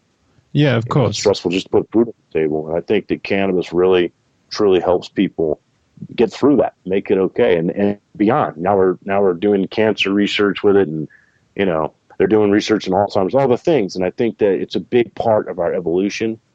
And in the and as we look back in history, many years from now, say 30, 40, 50 years, we're gonna. I think society's gonna recognize that that this plant, you know, evolved quickly at, at the right time for us, so that it become a useful tool for us in the world that we're creating for ourselves. If that makes any sense, you know what I mean? Yeah, and of course. The people who the people who are doing the things, say me and G, you know, meeting the guy in the parking lot. That's an, that's some Grateful Dead shit right there. That's what I'm talking about. Meeting a guy in a parking lot, and then you know, 25 years later, we're sitting here talking about Chem Dog. You know what I mean? It's amazing, you know. But I think the plant is the the motivator and all that, and it you know, it's like any symbiotic relationship in nature or in the universe is, you know, one organism needs the other, so it does what it needs to help that organism. That organism benefits from that aid, so it returns the favor back to the, you know, in this sense, the caretaker, the other organism. And it just keeps going round and round. And then in that process, and it's an evolution of, of two organisms becoming better beings because of that relationship. And I think that's what our, you know, but to answer your question, you know, I, I don't, I, I don't know those guys. I've never met those people before. Um, you know, I don't, I don't know what their motive is. I don't know what they're doing, but I do know that at the end of the day, when we're all sitting around the table and this war is finally over, we're all going to have stories, and some of them are going to be a lot more interesting than others. That's all I can tell you about that. You know what I mean? Yeah. So the 91 cutting, over the uh, 21 years you've had it, do you think, kind of on that same theme of evolution we were just talking about, do you think it's phenotypically kind of changed at all? Like, I guess, kind of, when you took it back to G, was it just like he just instantly recognized it, or do you think it had it had kind of changed just a little bit over the years you'd had it, and when you took it back, like he knew it was the ninety one, but it was just a little different when he had it, or do you think it was the same? I think that I think that I would agree that there's definitely been some genetic drift over the years, a little bit. There are definitely some traits that have waned. Uh, the drug traits, uh, as as as Duke would call them. I like that. I like that phrase. I stick with it. But the drug traits have not changed. They're they're as strong as they ever were. The the the flavor trait has definitely taken back a step over the time. It has. Now sometimes um, I've noticed. I, I mean, because like I said, there was other cuttings out there, and they, and they are one by one every now and again.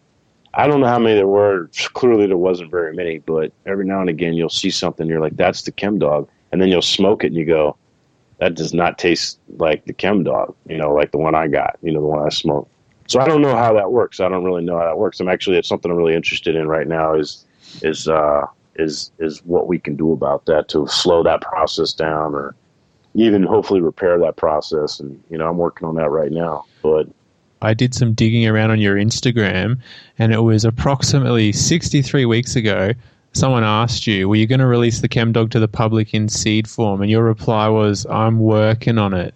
You want to tell us a little more about that?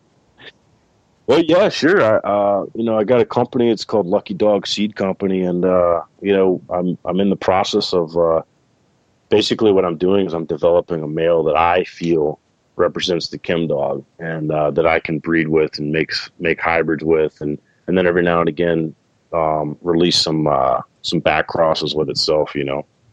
And uh, I'm I'm pretty. I've gotten I've had a lot of luck with it, and I've gotten. I think you know a project like that could, if you really do it, I think most breeders would tell you that could take ten years, you know, to get that exactly right, and lots of testing.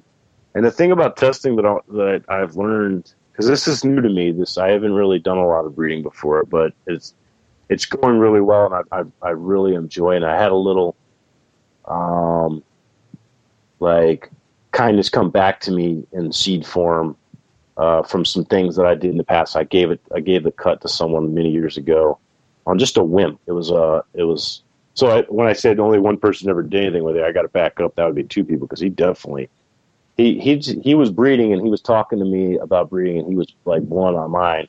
It's like 2004, I think, and I gave him a cut of the chem dog. And then uh, see, three years uh, two years ago, we ran back into each other. We lost contact, and he actually gave me some seeds that he worked with uh, that cut of Chem dog I gave him, and had some good success with it. He gave me some stuff back that I could get going with, and it actually it actually was uh, was really helpful. It Got me gave me a good head start on what I was trying to do, and uh, so it was kind of cool to me. It was really it was kind of cool because I never expected that. Like it was just I knew he was going to do something good with it. I gave it to him, and then you know a bunch of handful 10, 10 years later, he gives them back to, some seeds back to me, and it's really it's turning out to be something. So um, yeah. I don't want to put anything out there that I don't 100 fully percent, you know, stand behind. And, and, uh, but I feel like, I feel like by the beginning of this next year, we're going to have something going here. Now, we, we also, we don't want to just have two or three things. I want to have a nice meal that I can make a bunch of hybrids with, with some of my favorite strains and, and then, you know, give that to the public. And yeah, so that's where that's at. Yeah, awesome. That was actually kind of leading into the next question. I was going to say it's kind of a two-parter. So I noticed you had uh, those seeds, which were, uh, I think you said you used a silverback OG male. Um, if we think about Rez Dog's work and JJ's work, they use the Hindu Kush and the Afghani respectively. What do you think is the ideal male to complement the Chem 1? Because the thing which stood out to me is that I know that JJ and Res use the Chem D, but there was still kind of that commonality within that Afghan land race they decided to use for the male. Do you kind of agree with that, or do you think no, maybe the more chemi OGs is a better suited male for this? Well, I, I think that's the same thing because I look at that. Um, I would agree with that, and, and, I'm I feel like I'm doing the same thing in the sense that the, in my opinion, the OG Kush is is a um, is an Afghanica type of strain, just like the Chem Dog is. It's a clearly, I think it's a high elevation, um, cooler nights, a lot more used to can withstand like a lot more UV light than a lot of the lower land strains would be. Um, something that grew at a high elevation near the very bright sun with a lot less protection, making its own protection. I think that's where those Afghanica strands. That's where they get that glossy dark green leaf. I think it's uh, I think it's protection on the, uh, the their their natural environment that they came from, where they were exposed to extremely, I mean, not hot days, definitely not hot days, and certainly some cool nights, but also some very intense sunlight. You know. Yeah. Um, so I would say that I agree with that, and but I think that OG Kush falls into that category. I feel like it's clearly an Afghanica, you know, Kush strain, and uh, so I think that that's a good place to start, and that is kind of what I'm doing. I'm, I'm working. Um, I took a back cross, uh, OG cross, OG Kush back cross that I've been working on, and now that's what I'm working on developing this male with. You know, so, awesome. And like I said, uh, I just released, uh, well, just named a strain. Um, it's called Chem Crush with a K, and it, it's it's a nice um, marriage of OG Kush and Chem uh, with heavy, heavy Chem flavor and smell to it. You know, and very chunky. It's beautiful pot, and it's got that gloss on the on the families that I was looking for, and and everything. And and and to back up a little bit, it's actually the Silverback OG. You're you're talking about the Silver Chem. That's from an IC collective here in Oak, Oakland in the Bay Area. That's a plant that that's a strain they developed. That's actually a feminized seed. Uh, that was a Chem Dog feminized cross with a Silverback OG which I've never seen. I've never seen the silverback OG. Uh, okay. But uh, the, that's what that's silver the silver chem is. It's a it's a it's just a one single plant uh, from some feminized seeds my friend made at Icy Collective. Yeah, okay. And so if you did uh, get this male, what would be some of the other clone onlys you'd want to mate it with? Like, what are some of your favorite clone onlys we kind of haven't talked about? Hmm. Wow, that's a good question right there. Um, well, it's not very. It's not very. Hmm, I don't have a lot of favorites. You know, like I really only smoke Chem Dog. I, I smoke the, my new one is my favorite one. The Chem Crush's turn. That's what I've been smoking all summer. It's my favorite one.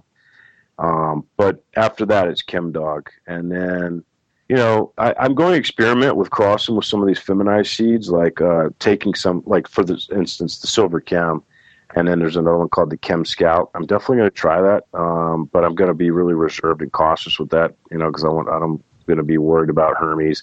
Although I don't see any hermies on those plants, um, I'm learning as I'm going here, and I understand that the community is is concerned about uh, you know feminized seeds in that regard, you know. So, but that, and then um, um, you know, the, the ultimate goal really is to get the back cross, the Chem Dog back cross in the seed form. That's really what I'm shooting for, so I can release that to the public and say this for sure, 100 percent. In my is Chem Dog, you know, whatever ends up being a back cross, blah blah blah, and this came from a Chem Dog 91 cut for sure. You can guarantee it. There's no question mark about it. There's no weird story behind it where you're going to find out later on they don't have that. That's exactly what it is. I think that's what the public is would like to have, and I and I think certainly by the time I get this thing where I want it to be, that's going to be the demand. I think. So that's you know to to to name off a bunch of strains. I have a bunch, but I don't really know where I'm going to go with that. So I don't. I can't really tell you yet. You know what I mean? Yeah, no problem. And so, um, kind of the inspiration to start all of this, did that kind of get lit up when you kind of noticed that um, some of the older people from the Overgrow forums, for example, were getting more active in the scene? Like, for example, we've seen Oregon Kid and Mr. Soul, they're both getting things slash have gotten things back underway. Was that kind of a bit of yeah. a catalyst for you to think, like, now's the time for me to get my head in the seed game?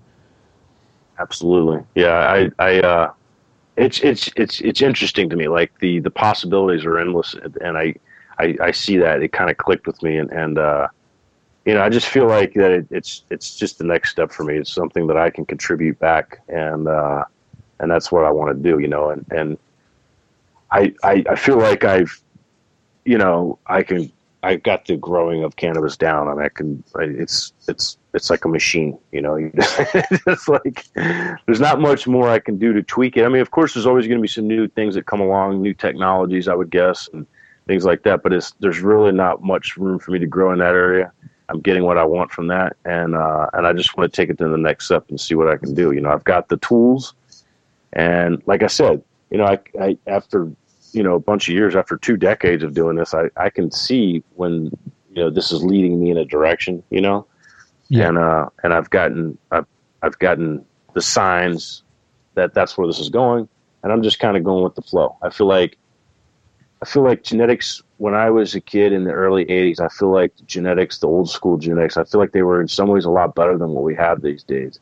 And i don't know if that's perception necessarily but that definitely is my perception and uh I don't know. That's all it is. But I, I would like to get things more isolated again, and that's that's what I want my contribution to do uh, to be is to get things more isolated so that you know, it, you know, when people in you know whatever people in the next state that legalizes wants to to grow their their six plants or whatever their big brother allows them to grow. I want them to be able to like not have to spend 20 years or 10 years or 5 years trying to find what they're looking for you know, they should be able to get what they want. You know, they should be they they know what they like. They like OG Kush. They they want to get that. They like that flavor. They know what they're looking for. You know, and so I want to get that.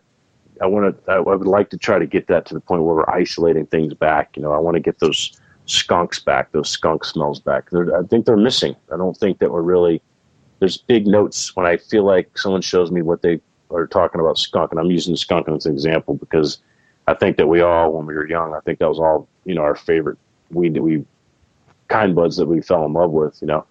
And uh, but I don't smell that specifically anymore when I smell when I'm out in the world checking plants out. Beautiful pot, not saying it's not. Great strain, super high THC, and those things are great. But I also think that we need to isolate those flavors and those smells back out so we don't lose them forever. And they're still in there. They're in there, and if and if if you work hard enough, I think, and if you go through enough of it, I think you can isolate. It. And a lot of luck I've learned I think that you can isolate those traits back, and we can we can reintroduce them back to the population. And and if people want to get them muddy back up again, that's their that's their business. They can do that. But you know, I think that somewhere it needs to be, you know, in other words, like taking those memories I have of that mouth-watering cannabis that I haven't seen in a while. Not to say, like I said, that we don't have a lot of great things these days, because man, people are are making some amazing things I've seen.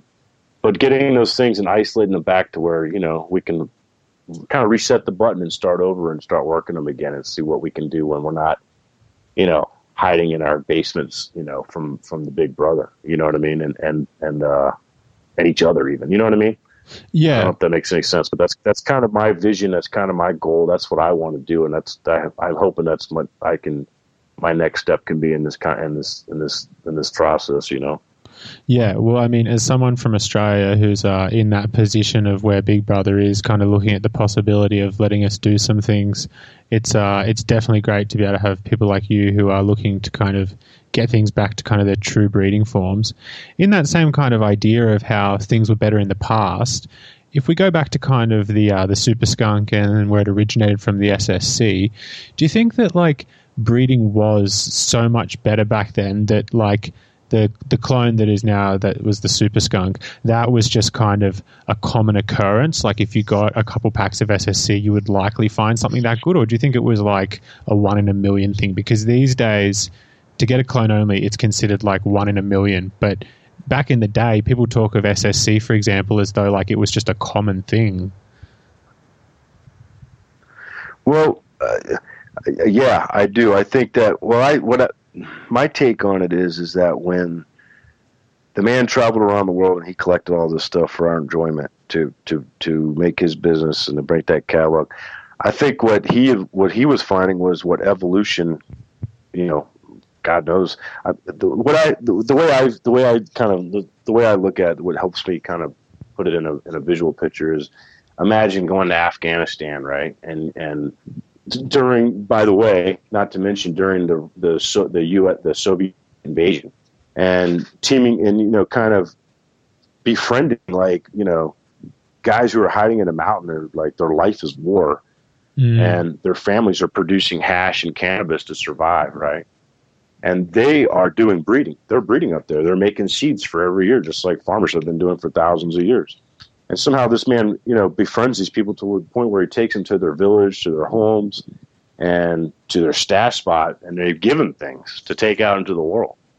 I mean, so I think that maybe just by default, I think that uh, the people that were, you know, were all these original land race strains or whatever you want to call them. I think that the the, the people who were caretaking them for them for God knows how long their families have been taking care of them for hundreds of years, maybe who knows, you know, for as long as you can imagine. I mean, I went to Ireland once. I went to the Guinness factory, and you know, they showed us the vase, they, the I'm sorry, the uh, the safe where they keep their uh, their yeast strain, and yeah, it's the, the same thing. It's the same idea. We yeah, the starter, and they have the same one going back to the beginning of the Guinness brewery or to the last fire or whatever, and and they keep it under safekeeping, you know, and it's they built their business and they're you know, people all over the world drink Guinness beer for whatever it's worth, and uh, it all comes from that strain of yeast that they have there at their at their facility. So I feel like I look at that the cannabis went through the same thing. It just didn't have the benefits of of uh, safes in Dublin, Ireland. It had the benefits of you know maybe arm you know dudes in Afghanistan who you know were trying to keep their families fed and do something that their fathers or, or mothers showed them and grandfathers and mothers showed them. So I think that breeding had been done. It was just done differently. It wasn't like on this fast paced thing, like trying everything you can and hoping that you catch the right thing that we're, we're kind of caught up now. It was more of like, you know, this, this village and family was isolated from this family and village. So maybe they just never crossed their, their strains. They just, the, the families were working on their own thing. You know, maybe they had products that their own, that whatever, whoever, however it was working, whether they're consuming themselves or, selling it more likely and making hash with it and selling it more likely.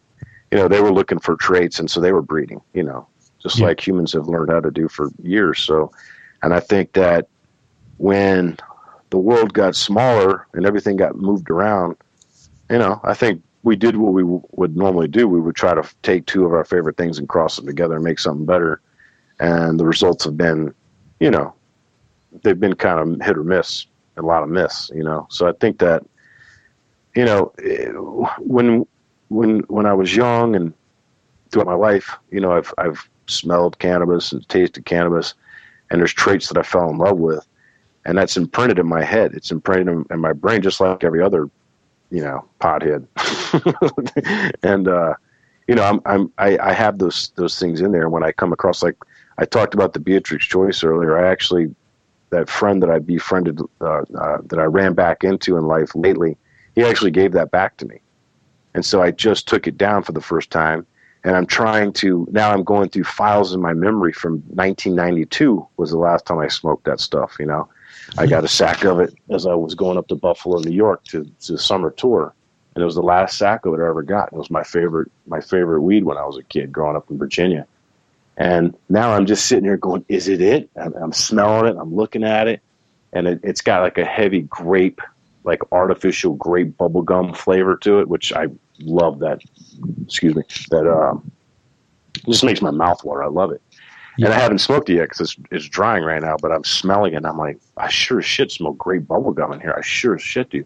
Now, it doesn't look like it to me, but my memory of what it looked like, I just don't have a very, uh, you know, developed memory that. I have a more developed memory of the flavor of it. So I, I'm really excited. I can't wait to smoke it. You know what I mean? So yeah. that's kind of an example I'm talking about is taking those, those memories of those traits where I formed the opinion that, yeah, that was better than what we got today and trying to like recreate that, you know, just based off of memory because that's what that's all I got, you know.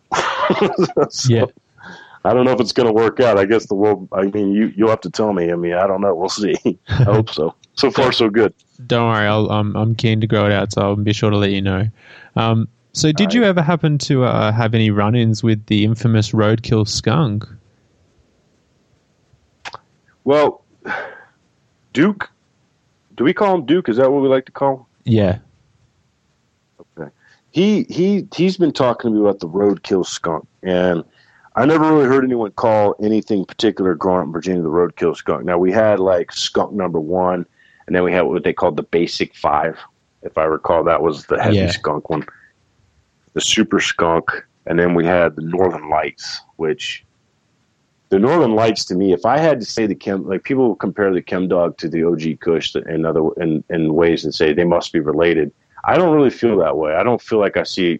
I don't get the impression there's a direct relationship between the two. Um, my buddy swears to God that the OG Kush came from a bag of my like a bag seat out of one of my units years ago, and I, I laugh at him every time I hear that. But I don't. I just don't.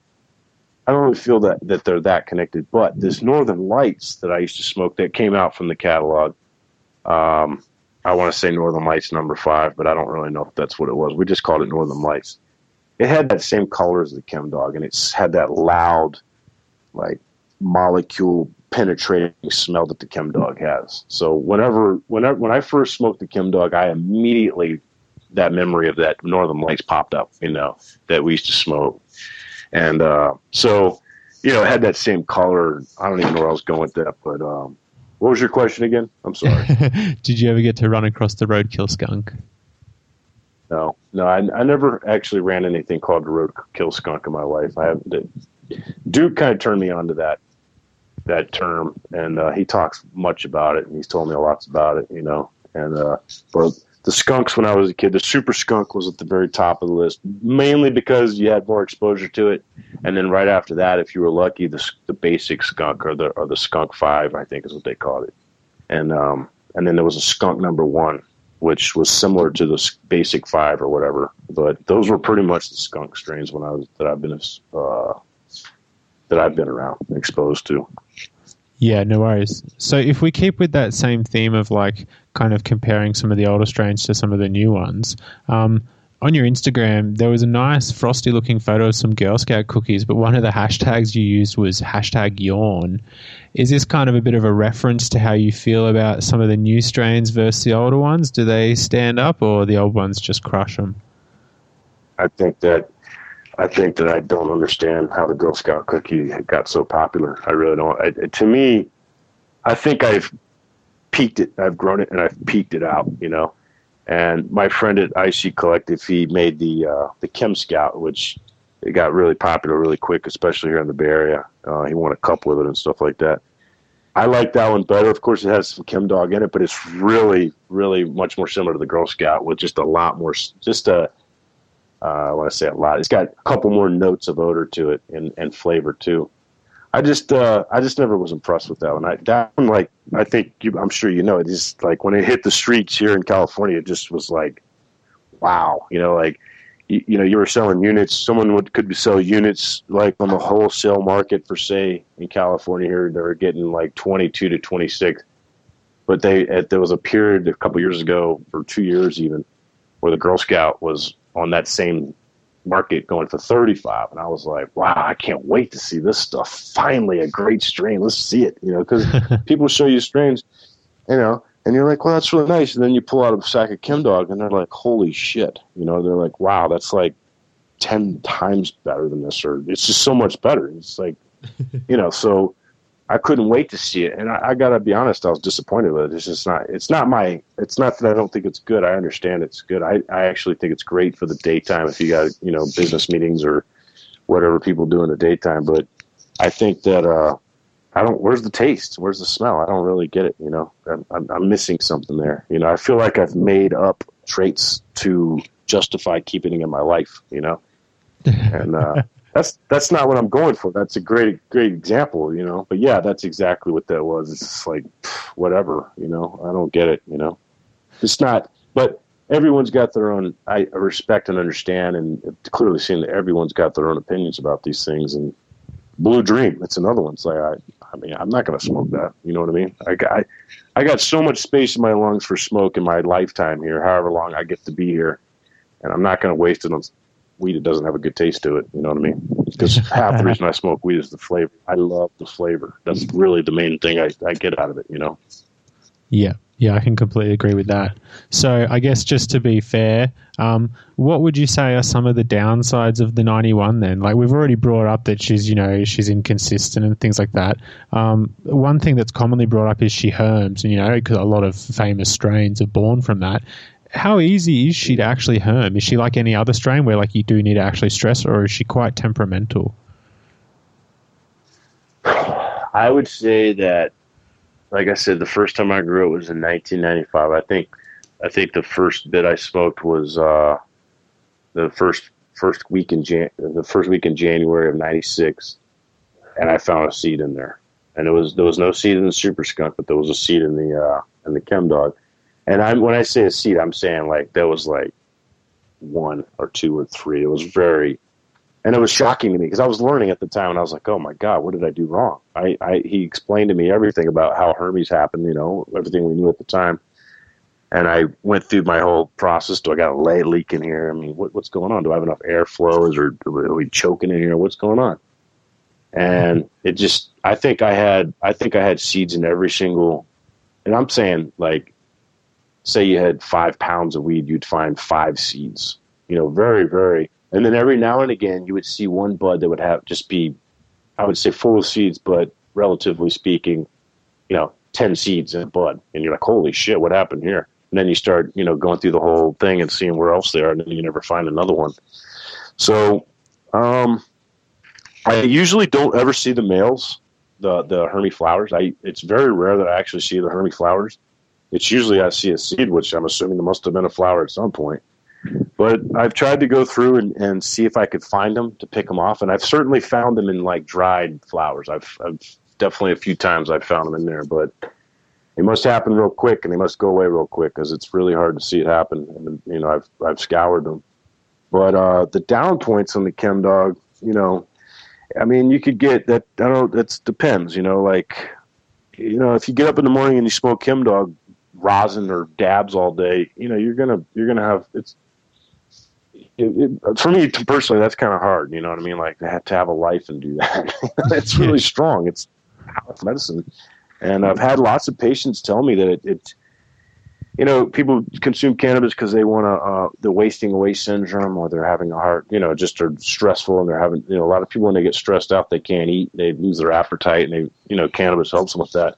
I've had lots of patients over the years tell me that not only did this Chem Dog help with their appetite, but they really felt that it changed their metabolism and that they were able to put more weight on without eating much more food. You know what I mean? That mm-hmm. their body's metabolism changed to where it actually was converting energy to, you know, to store. So, you know, I don't know that I don't want to say that's a negative, but that's a that's that's not recreational. You know, when you when people are, you know, feeling a little heavy on the front because they're smoking too much chem dog. And, you know so, but um, yeah, as far as the traits of the plant itself and the buds go, she looks like a bitch to trim. I'm just going to say that.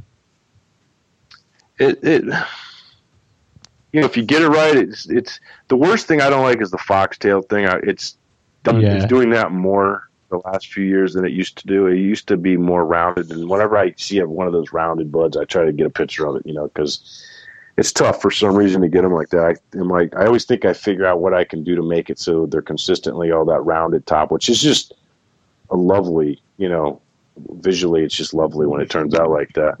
But um, I, I say that like, you know, I've got it down to the point where, you know, they're minimum, but I don't like that, you know, and I wish that the one thing I've noticed with the Chem Dog is that what it's always done is that the it, it, it has this funny thing. Like people will tell you, "Oh, the Chem Dog's done at day seventy nine. You can let it go further." In fact, when my friend gave it to me, he told me that you can let it go forever, but you you can't. You got to take it at some time. So take it at day sixty three, and that seemed like a pretty reasonable thing to me. It's like, okay, yeah, that makes sense. This plant can keep on getting better. The peak, no one really knows where the peak is. Well, you know, now we know where the peak is because we can test it. But you know, it turns out the peak is way sooner, way sooner as far as the THC levels and oh the the white hairs, you know, like so. What what the Chem Dog will do is it'll look perfect on day forty eight, right? It'll look perfect, picture perfect. But obviously, that's not you know it's not you you could take that and now you got what nineteen percent TA. Who knows? I mean, you're not going to take it, right? Yeah. So you're trying to get a little closer to the peak, and you keep going, and then after day 48, it does a little foxtailing, and then it puts out a whole new set of white hairs, right? And I don't like that. That bugs me the one thing I don't like about the Chem Dog. It really bugs me because, you know, I would have a lot more pictures to share of the Chem Dog. I just can never get happy with them because, well, because I'm weird and I'm and I'm like, you know, I don't know. I'm just kind of weird about. It. I want to look look perfect, you know. Yeah, you're a perfectionist. And, uh, I, I mean, you know, and uh, I'm a control freak for sure. you know, I think every I think every grower is a control freak if they know what they're doing anyway, because that's what we're doing. And uh, but but uh, yeah, I don't like that because it, it, visually it's hard. But by the end of the whole thing, I mean, when you and and you dry it and you cure it, I mean, there's, there's nothing like it. I don't I don't have I I personally haven't smoked anything better than the Chem Dog or stronger or has a better flavor as she stands today. You know, that's my opinion, but that's the way I feel. And um, you know, the and the other thing is, it's like it's much harder to get the giant chunk nugs than it used to be. Certainly can do it. You know, certainly can do it. I just got 2.12. I don't know if I'm allowed to say this, but I just got 2.12 pounds per 1,000 watt light. And it was not because I, you know, was growing trees. It was because, you know, the buds were chunky, really nice shaped, and they came out perfectly, you know. Sounds really good. So, yeah, yeah. And, you know, when, when you smoke it, you know, like, uh, you know, my fiance, she smokes cannabis daily for her for whatever reason she does. And you know, we've got all kinds of weed around here, and that jar is always the one that gets open. I mean, so she she's not biased like me. She didn't eat Chem Dog till she met me, so she just that's just her favorite one. You know, so you know, I don't know. To me, it's still. I, I, I hope that we have one day soon just a catalog of strains that are on that level. In my perception, at that caliber, you know, you know, me and my buddy at IC Collective, we were talking, we were saying, is like, are we the only people who really love the Chem Dog, or like what? You know, because you know, it just seems like it's sometimes like, are we in a bubble? Did we create a bubble where this is the queen of all cannabis, and that's just what we think, and we think the whole world agrees with us, and and so we're wrong? you know. Um, would you agree that there has seemingly been more success breeding the chem dog as a Hermy than as with a male. I mean, I know it's kind of early days, but it seems like whenever the chem throws some pollen, whatever it hits turns to gold. Whereas whenever you hit it with an act, hit like for example the ninety one with a male, it's maybe not as consistently producing really stellar clones. What do you think about that?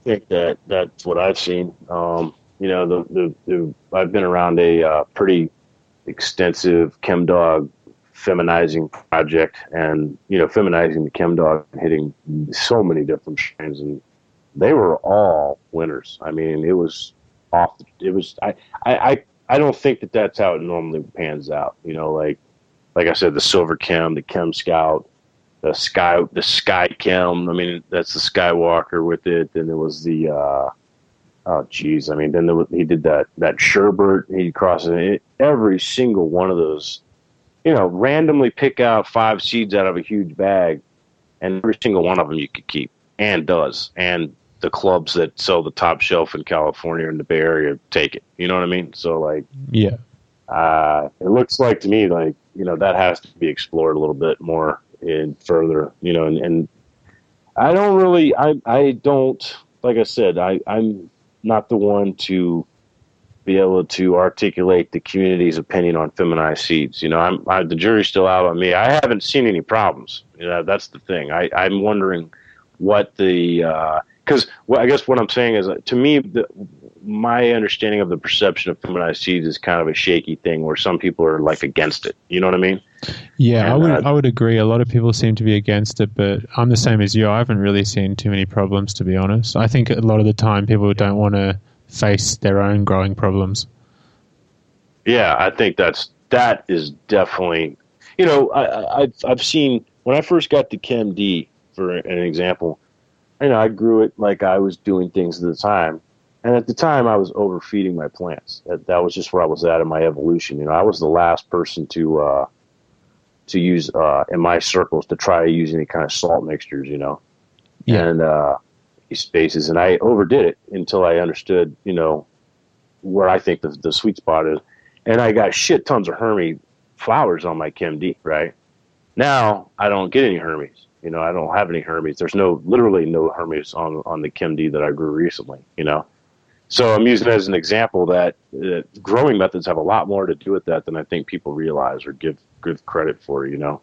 Yeah. Um, I like I said, you know, I've I've been around this this project and I'm watching it unfold and I'm watching the seeds as they. I'm talking. I've been watching it for three years now, and and watching the seeds come out and you know the Chem Scout did. They're, they're, we were suspicious the Chem Scout was creating some Hermy, but you know the Chem Dog was always in there, and that definitely, certainly, for surely puts you know some some uh, Hermy banana type flowers out. So you know I never saw one on the Chem Scout, and and it, and even then, even in that case, we when I was helping my friend get to the bottom of things, we did find a, a problem in his in, in a section of his grow room that could have been causing some extra stress. You know, there was a hot spot in the corner that wasn't getting the proper airflow, and you know, and I, we we know for sure that can cause a, a plant to uh, to try to propagate itself. You know, so yeah, um, I haven't seen it. it. it. To me, it's been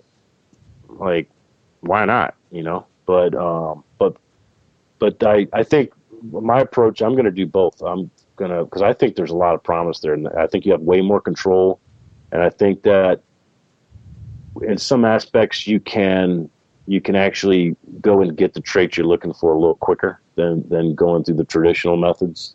Yeah, and um, and so I'm going to do both because I, I my goal, like I said, is I want that male or those couple males that you know is like Guinness's yeast, where that's okay. This is where this is our base right here from this point, everything either gets better or it goes away. It's not gonna. We're not gonna vary from this. I think as I'm learning to breed, and I'm and I'm learning. You know, I'm learning how, what. I mean, really, it's just knowing the plant. Is I think is what breeding all it is. Is knowing the plant and being able to, at any point in the plant's life um, stages, in any stage of the plant's life, say, you know, I'm feeling like this plant's got this trait or this trait or that trait. You know, I think that's really what a good breeder can do. Really, you know, I mean, what else is what else are you really doing besides that? You know. Yeah. So, um, you know, so, in order for that to be successful at that, you got to really know the plant that you're working with. You got to really know it. You're not just met it, but really know it. You know. So I think for me, what I want to do is take that knowledge I have of my favorite strain, the Chem Dog, and and put it into seed form, and you know, and see where it goes from there. But make hybrids and eventually release back crosses with itself that are, you know, cubed to the point where it's guaranteed you're going to get what you want, you know, with very yeah. little variation. Yeah, for sure. So I guess uh, kind of my ultimate question in regards to the 91 in terms of both working and breeding with it is do you think for this plant specifically, I think the answer might be a little different for other plants, but do you think for the 91 working with it is more of an art or a science? Because it seems to not behave quite like the regular plant in some aspects.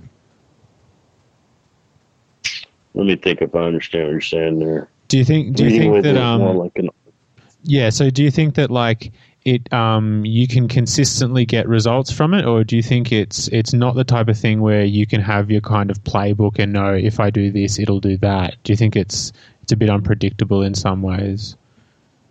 I used to think that, and then as my understanding of what I'm actually doing, met, whatever method I'm using at that time, um, I try different things at different times too. I don't always do the same thing. You know, I definitely feel like I've gotten a, um, you know, a, a process that is guaranteed to produce what you want. I don't really have very much variation anymore from crop to crop with Chem Dog. In the beginning, what my friend told me about the hit or miss and the stars, it definitely was true. But as time went on and my understanding, I want to say skills, but I don't really know if that word I don't know, applies to what I'm saying. But those, you know, learning uh, from my experiences and applying what I'm learning to what I'm doing, I think that just that kind of went away. It's very consistent now. It's consistent. Like I said, you know, I had these new ones, Chem Crush. I had. Uh, you know, uh, a sour band in there, which is really phenomenal. And I had the Beatrix Choice and some Silver Chem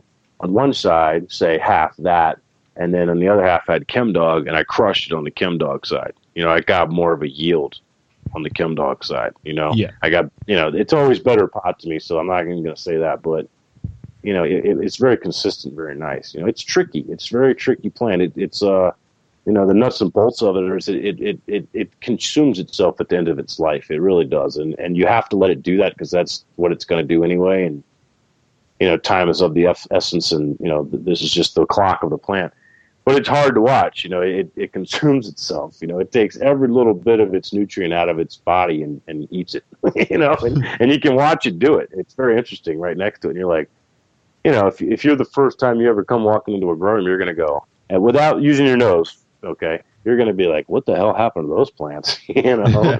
and then these over here, they're all lush and green and stuff. But, you know, the Chem Dog is just, you know, for whatever reason, and it does do that more than it used to. Going back to that question you asked earlier about the changes, it does do that more. Like, uh, the best Chem Dog I ever grew was organic. And I think the reason that was, was, is because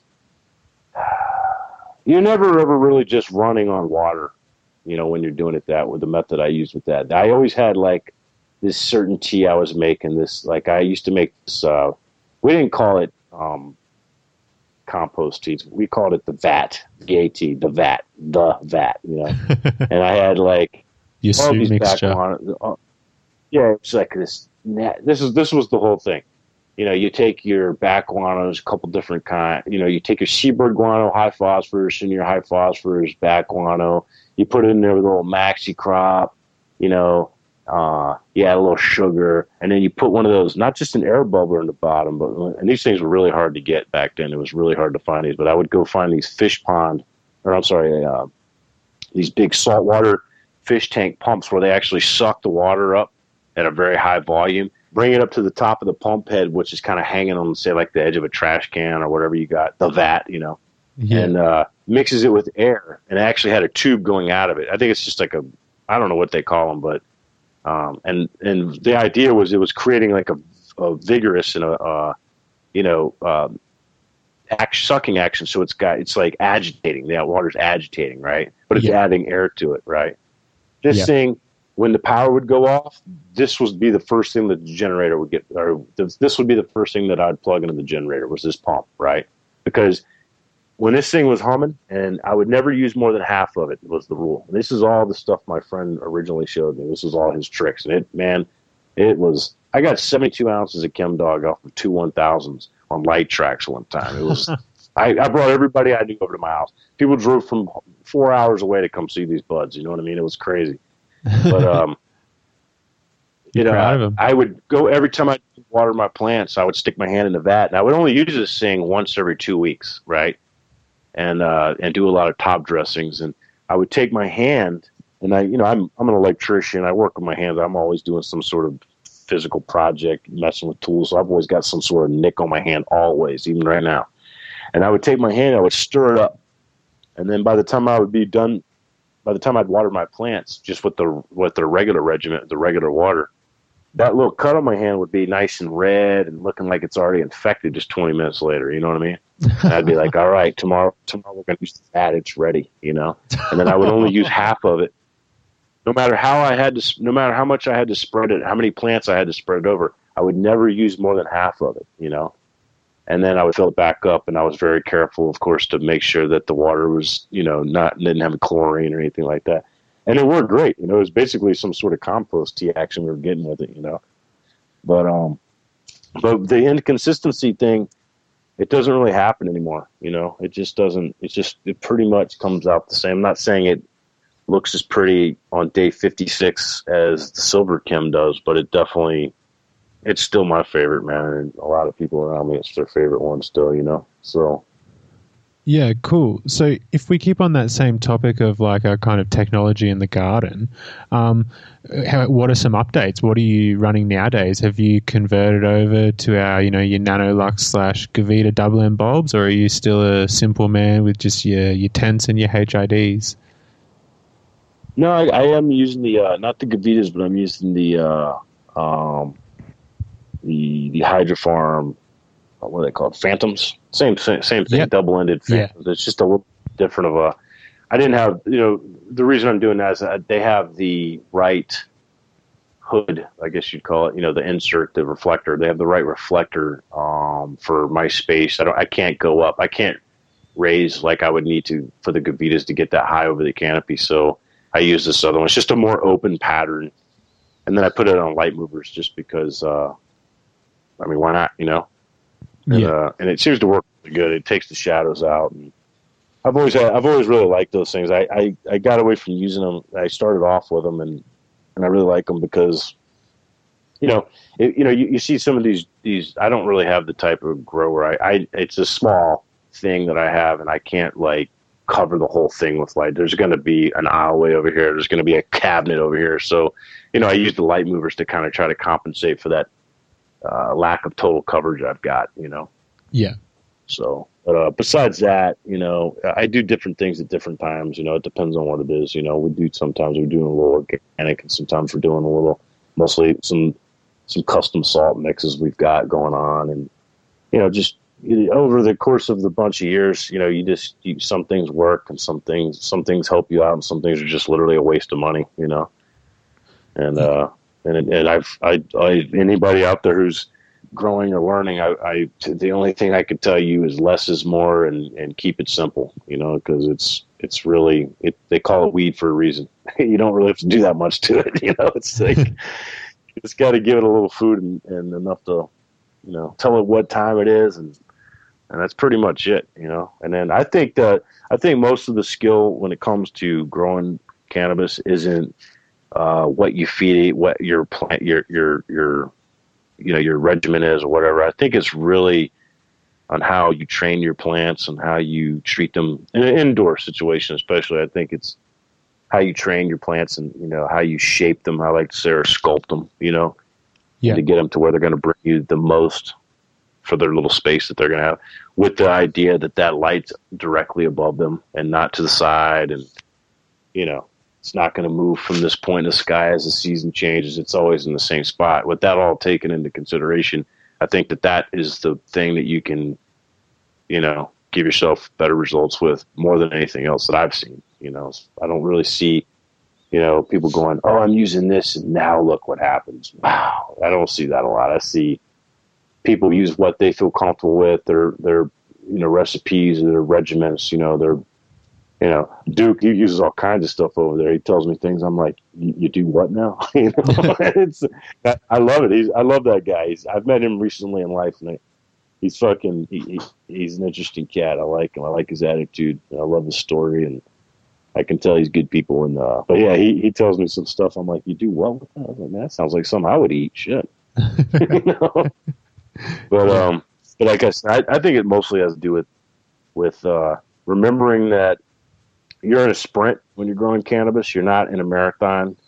You don't get today twice. You only get today once. So if you didn't do today what had to be done, you don't get to do it tomorrow. You just missed it, and maybe you should jot it down and make sure you do it next time you get a chance. Make sure you do it. You know, whatever yeah. it is, and and then along with that, just you know, keep it simple and and like you know watch your plants and see see see which way they're what they're trying to tell you and you know they respond quick you know they don't they don't it's not like you have to wait half your life to figure out what you did work you know you got you got a short period of time you're going to find out what your results are and you know be keep your mind open and and uh and really look at everything you're doing you know don't, don't turn your eyes away from some things because you thought it worked in the past you know keep it all on the table in front of you and try to make sure that you're you're fine tuning everything, not just one aspect. Like, am I feeding my plants the right thing? I see so many people that get caught up in that, and I just think it's like it's a dead end. It doesn't really matter that much, really. You know, you know, you can use any of the tools that are available to us, and we got so many of them. And if you learn how to use them properly, I would imagine that you know you're going to get good results if everything else is working. Like I, my buddy said, it's light, air, and water and food. That's it. it's no more complicated than that. I mean? Yeah. So, um, for this next part, we just might move on to some kind of less growing based questions, some kind of more cannabis scene slash community related questions. Um, were you uh, quick to jump on to the as like a medical patient, or were you kind of a bit hesitant and you just kind of did your own thing without really engaging in the medical community so much? And furthermore, do you think that the kind of the medical scene in America is working for the people in general? Well, me, I, uh, I, I'm kind of hardcore about all that. When I, when I, I when 215, I remember when Proposition 215, when the petition was being passed around. I remember I went in front of this grocery uh, Safeway or something, and this guy asked me if I wanted to sign it, and I said, I said no, and he goes, why not? And he goes, because I think it should be legal for everybody. I don't think you should have to be sick. Because in my mind, I was like, you know, and that was a really foolish thing. That was when I look back, that was some serious dumb youth right there. But that's that's how I felt about it. I was like, you know, it should be legal for everybody. And so when Proposition 215 happened, I think we all, no matter what our feeling on it was, I think that the way that the proposition was written I think it was amazing because it was so basic and simple, and it was so vague that it could be interpreted to mean basically that you know, the, the, the, there was no limits. You know, it was just not not plant limits. There was just no limitations to this. The way they it was so masterfully vague. You know, so I think that we all rejoiced when that happened. I mean, it was like, I think it was uh, you know amazing moment, and I don't think that me personally, I don't think I took it in for what it was worth at the time. And the reason being is because I feel like I just didn't believe it. I just did not believe that that's really how it was, you know, until um, I was at a concert down in the South Bay and we had a quite a who's who of people with cannabis came to a, a, a suite we had there one night in uh, Santa Clara, California. And uh, uh, I think we were at the Shoreline show, and, and, this is you know this was just like in 2002 or three. This is much farther after Jerry died. You know, this is after kids and everything, and we were all settled down. But we were, anyways, we're at this hotel and we were smoking, and it, it was definitely getting a little hairy. And my friend had just given me this uh, this uh, one of these hand blown on a lathe glass, you know, glass pipe bongs. You know, like the the ones that they spin on the lathe. Very nice piece, you know. Yeah. And so we're looking at, and then then we have a the the guy with the bubble hash shows up. This is the first guy that ever showed me bubble hash. He shows up and he's got his full melt, and we're just smoking, and it's just one after another. Next thing you know, it's just me and my buddy in the room, and the kids are in the back room, and it's separated. We have a door that's separated, and they're asleep. And then we get a, that knock at the door. You know what I mean? Crack, crack, crack. We're like, oh god. Sure enough, the police are out there, and someone had complained. You know, we're we're you know, we come from a place where it's really not that big a deal up in Sonoma County. I mean, you can you can smoke weed pretty much in public like you can in San Francisco almost now.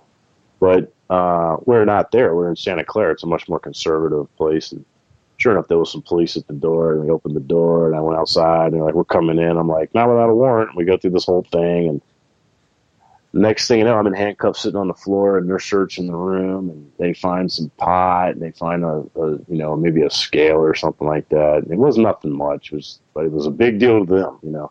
Yeah.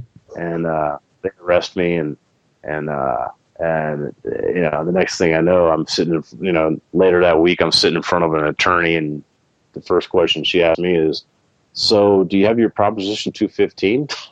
you know, and I'm like, I mean, it was like the most embarrassing moment of my life, I think, practically. And I said no. And she's like, well, and she's very professional. She's like, well, can I ask you why? And I was like, it hit me right then. I was like, this is a real thing. Like, I'm, I'm sitting in front of an attorney that I just paid money.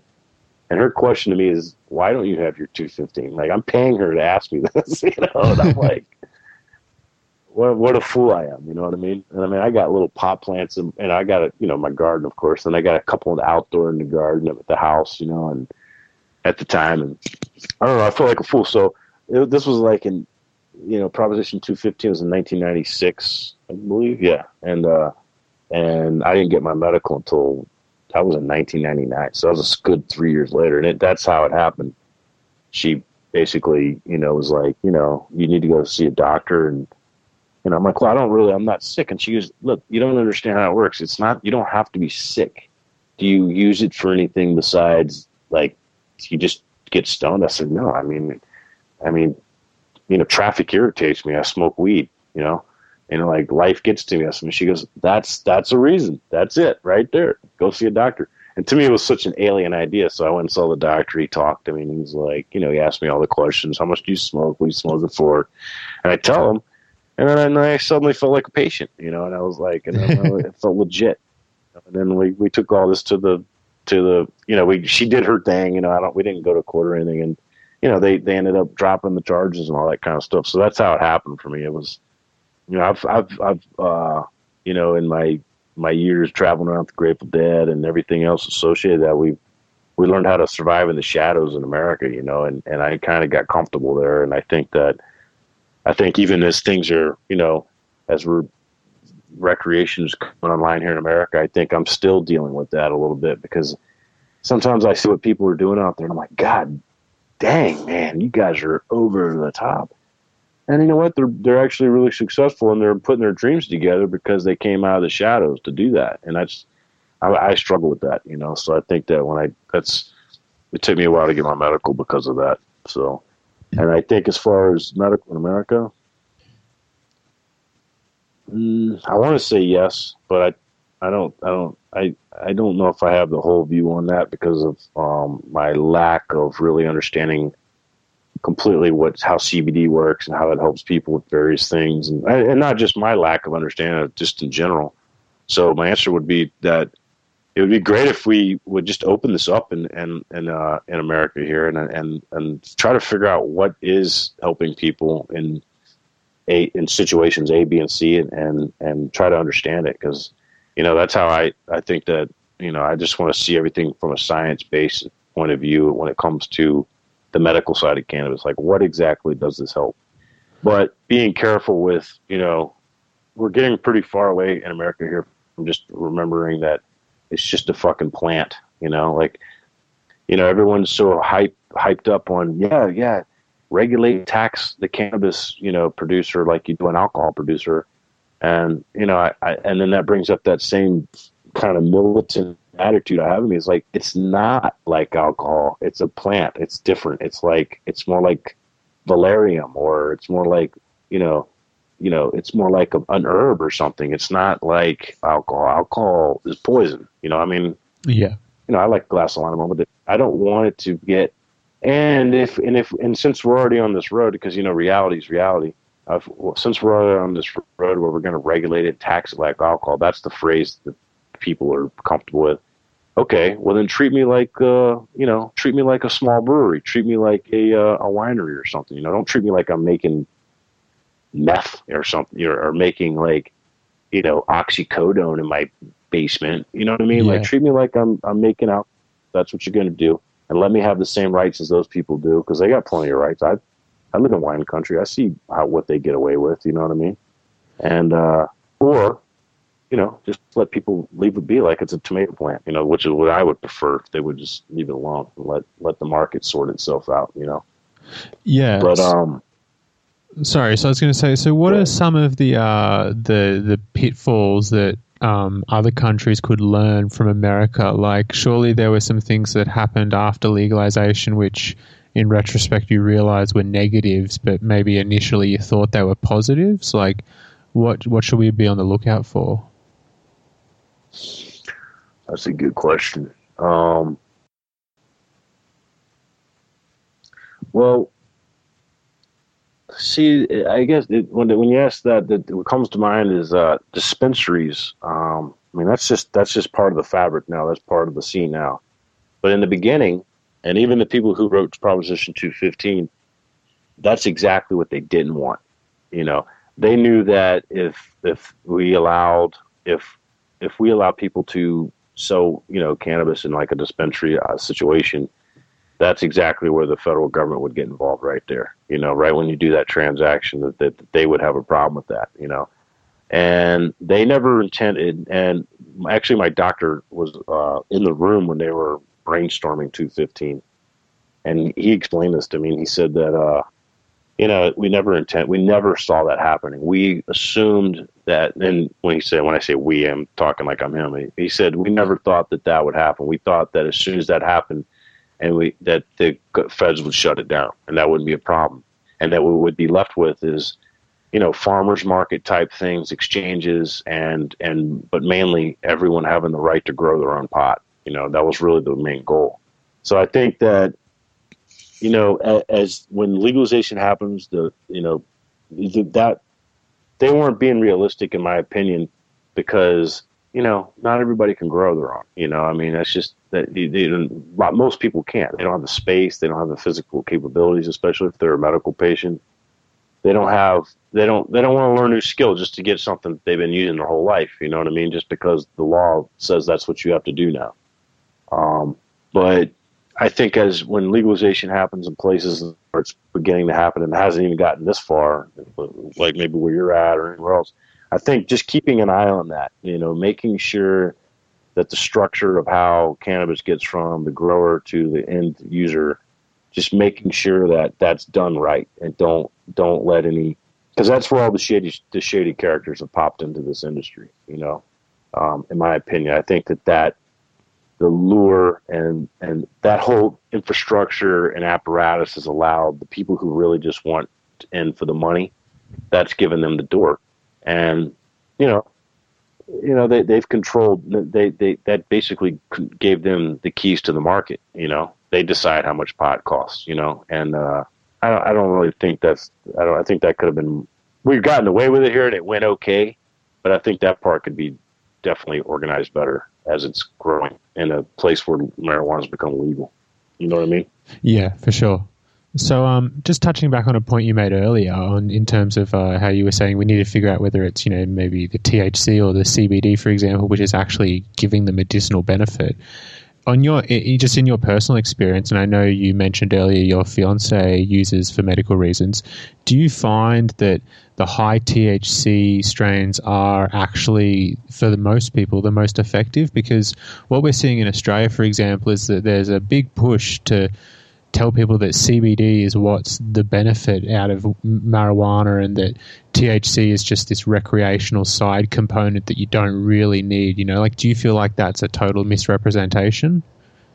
Absolutely. I, I think that there's no possible way that anyone could 100% tell you exactly what any given individual, whether it be a kid with seizures or someone who's going through chemo, what they're getting what in cannabis is giving them the benefit. I, I, think that it's an entourage effect. I think is what we we agree the phrase we agree on, yeah. and I think that there's simply and now with the introduction of of of you know us breaking all the terpenes and isolating them all out and understanding that like these are powerful powerful substances terpenes terpenoids and and we and now we're trying to fit that into the puzzle so we started off with taking the THC out you know, you got, yeah, I mean, I don't know anybody who's ever used Marinol and been raving about it, you know, so that's not what it was. And then, then the, the CBD, and you think, oh man, we just saved the whole world with CBD, and now that's turning out not to be the case when we isolate it and give that to people.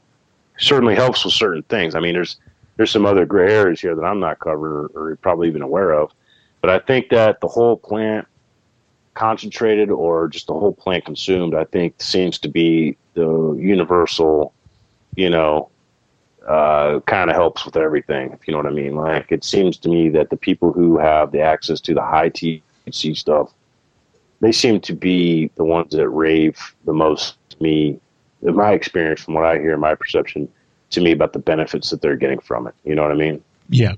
Yeah. Completely. So I think that I think that that's a big misconception. I think that THC is a, very important part of it, and I think that it goes back to what I said. I think that you know these things need to be broken down in a scientific way and understood before we start telling anybody anything about what you know what I mean. In the meantime, millions of people are having positive effects on their life from smoking cannabis. So they should, in the meantime, while the government catches up to society, which is basically what we're waiting for, is you know, just the other day in the United States, I'm sure you know that the DEA, after a bunch of fanfare this summer, they decided. And, and, and I got to say, like, how did how did my democracy turn into a place where some bureaucracy decides what's dangerous and what's not? Isn't that? I mean, couldn't we have, at least have a vote on that in Congress or something? but yeah, you know, this that's the way where we're at, and they just denied. They just, you know, almost in a joke you know, came out and said that they still think that there's zero medical benefit to us, and they're going to keep it remain. They're going to keep it under Schedule One, you know, as opposed to Schedule Two, which would be a recognition. Cocaine is in Schedule Two, you know, yeah. in America. They think that that has a medical benefit, as whereas cannabis doesn't, along with heroin and PC and LSD, for instance. You know, I mean, yeah, you know, insane. it's just so it's we're so our our research and our main, and especially our government is is keeping this stuff moving at such a pace. I don't know if we'll ever know what what the deal is with cannabis and and what it's trying to help us with, and and what the what the the goal is here with that plant, you know, and and really break it apart. I mean, here in America, that's what we're good at. I mean, I th- I feel like that's what we've been always. You know, like we take something and we get down to the bottom of it scientifically. We always have in the past. That's what we like to take tell ourselves when we when we look at our history, you know, like we got we put the man on the moon, we figured it out, you know, and uh, so you know I, I, would love to see us go in that direction. I just don't see it happening, and you know for obvious reasons because it's more profitable right now to cage humans than it is to, you know, take less med take take people's medicine cabinets and empty them and and and putting a, a plant in there instead, you know for many, many different things. It's so for some reason it makes more sense to society right now. Uh, officially to demonize this and continuously put people in cages and lawyers and judges and clerks and the whole the whole thing. And you know, I just don't think that I, I like Florida comes to mind the way what they're doing in Florida when you talk about the CBD thing that they're trying. There's a lot of states where, and at the beginning it was a warm fuzzy thing oh, we're, we're going to have CBD, like South Carolina for all places. They you can you can have CBD oil there. You can even import it into the state. I understand. My my family, some of my family lives there. That's why, I, and it's like the most backwards conservative place. And then Florida and Georgia, and to me, it's like they're jumping the gun. I understand what they're doing, and I, and I I respect that they're trying to help. You know, I think that the the when a when a small child is having seizures and is having a horrible life. It compels even these guys who can't see past their own biases towards this plant. They can see past it just enough to help those people, but they're making laws, you know, and those laws will have to be changed. They're going to have to be, you know, uh, rearranged. They're going to have to be, you know, revisited at some time in the future as the science comes out. So, you know, I just think you got to be cautious with that, you know, because we don't really know. You know, THC is is powerful medicine, and you know, it's it's our bodies receives it well. So it's got to be something to it, right? Yeah. So, do you think that um, for new countries that are just kind of writing their own legislation, do you think that the most important thing to maintain is that you need to be able to grow your own medicine, or do you think that um, you know it, it's maybe okay to forego that right just to be able to say get it from say a mass supplier? Because just for, to give some context to this question, uh, Australia currently the model proposed is looking like you won't be able to grow it yourself, but you know some big Philip Morris and tobacco conglomerate will probably be producing a ton of it. Do you think that we should compromise for that, or that at the end of the day, growing your own needs to be the end goal? I think that well, and you're and you're saying that the, the, they're talking about doing this in the medical aspect, not recreational. Yeah, sorry, no, no recreational, only medical. Yeah, I, uh, I, I, I and as I get older, I'm more this way. I, I truly believe that self reliance is is one of the highest of human qualities. You know, like uh, growing your own food and making sure that your your location, the place where you call home, has good clean source of water, and figuring out how to make it clean if it's not clean, and growing your own cannabis is part of that. So, I I can't see it any other way. I cannot.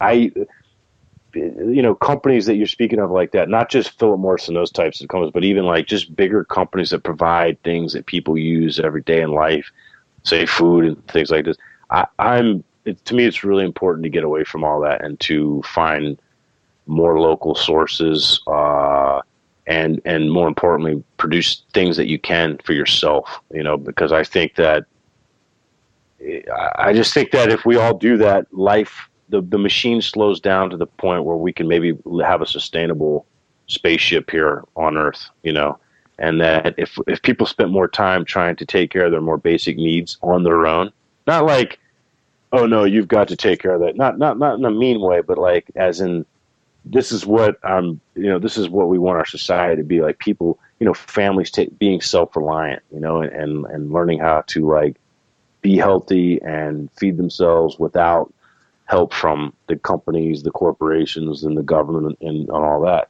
So, with that in mind, there's no other way for me to think about it. I, I really think that cannabis plant is no different than a tomato plant, and that you should be able to grow either one.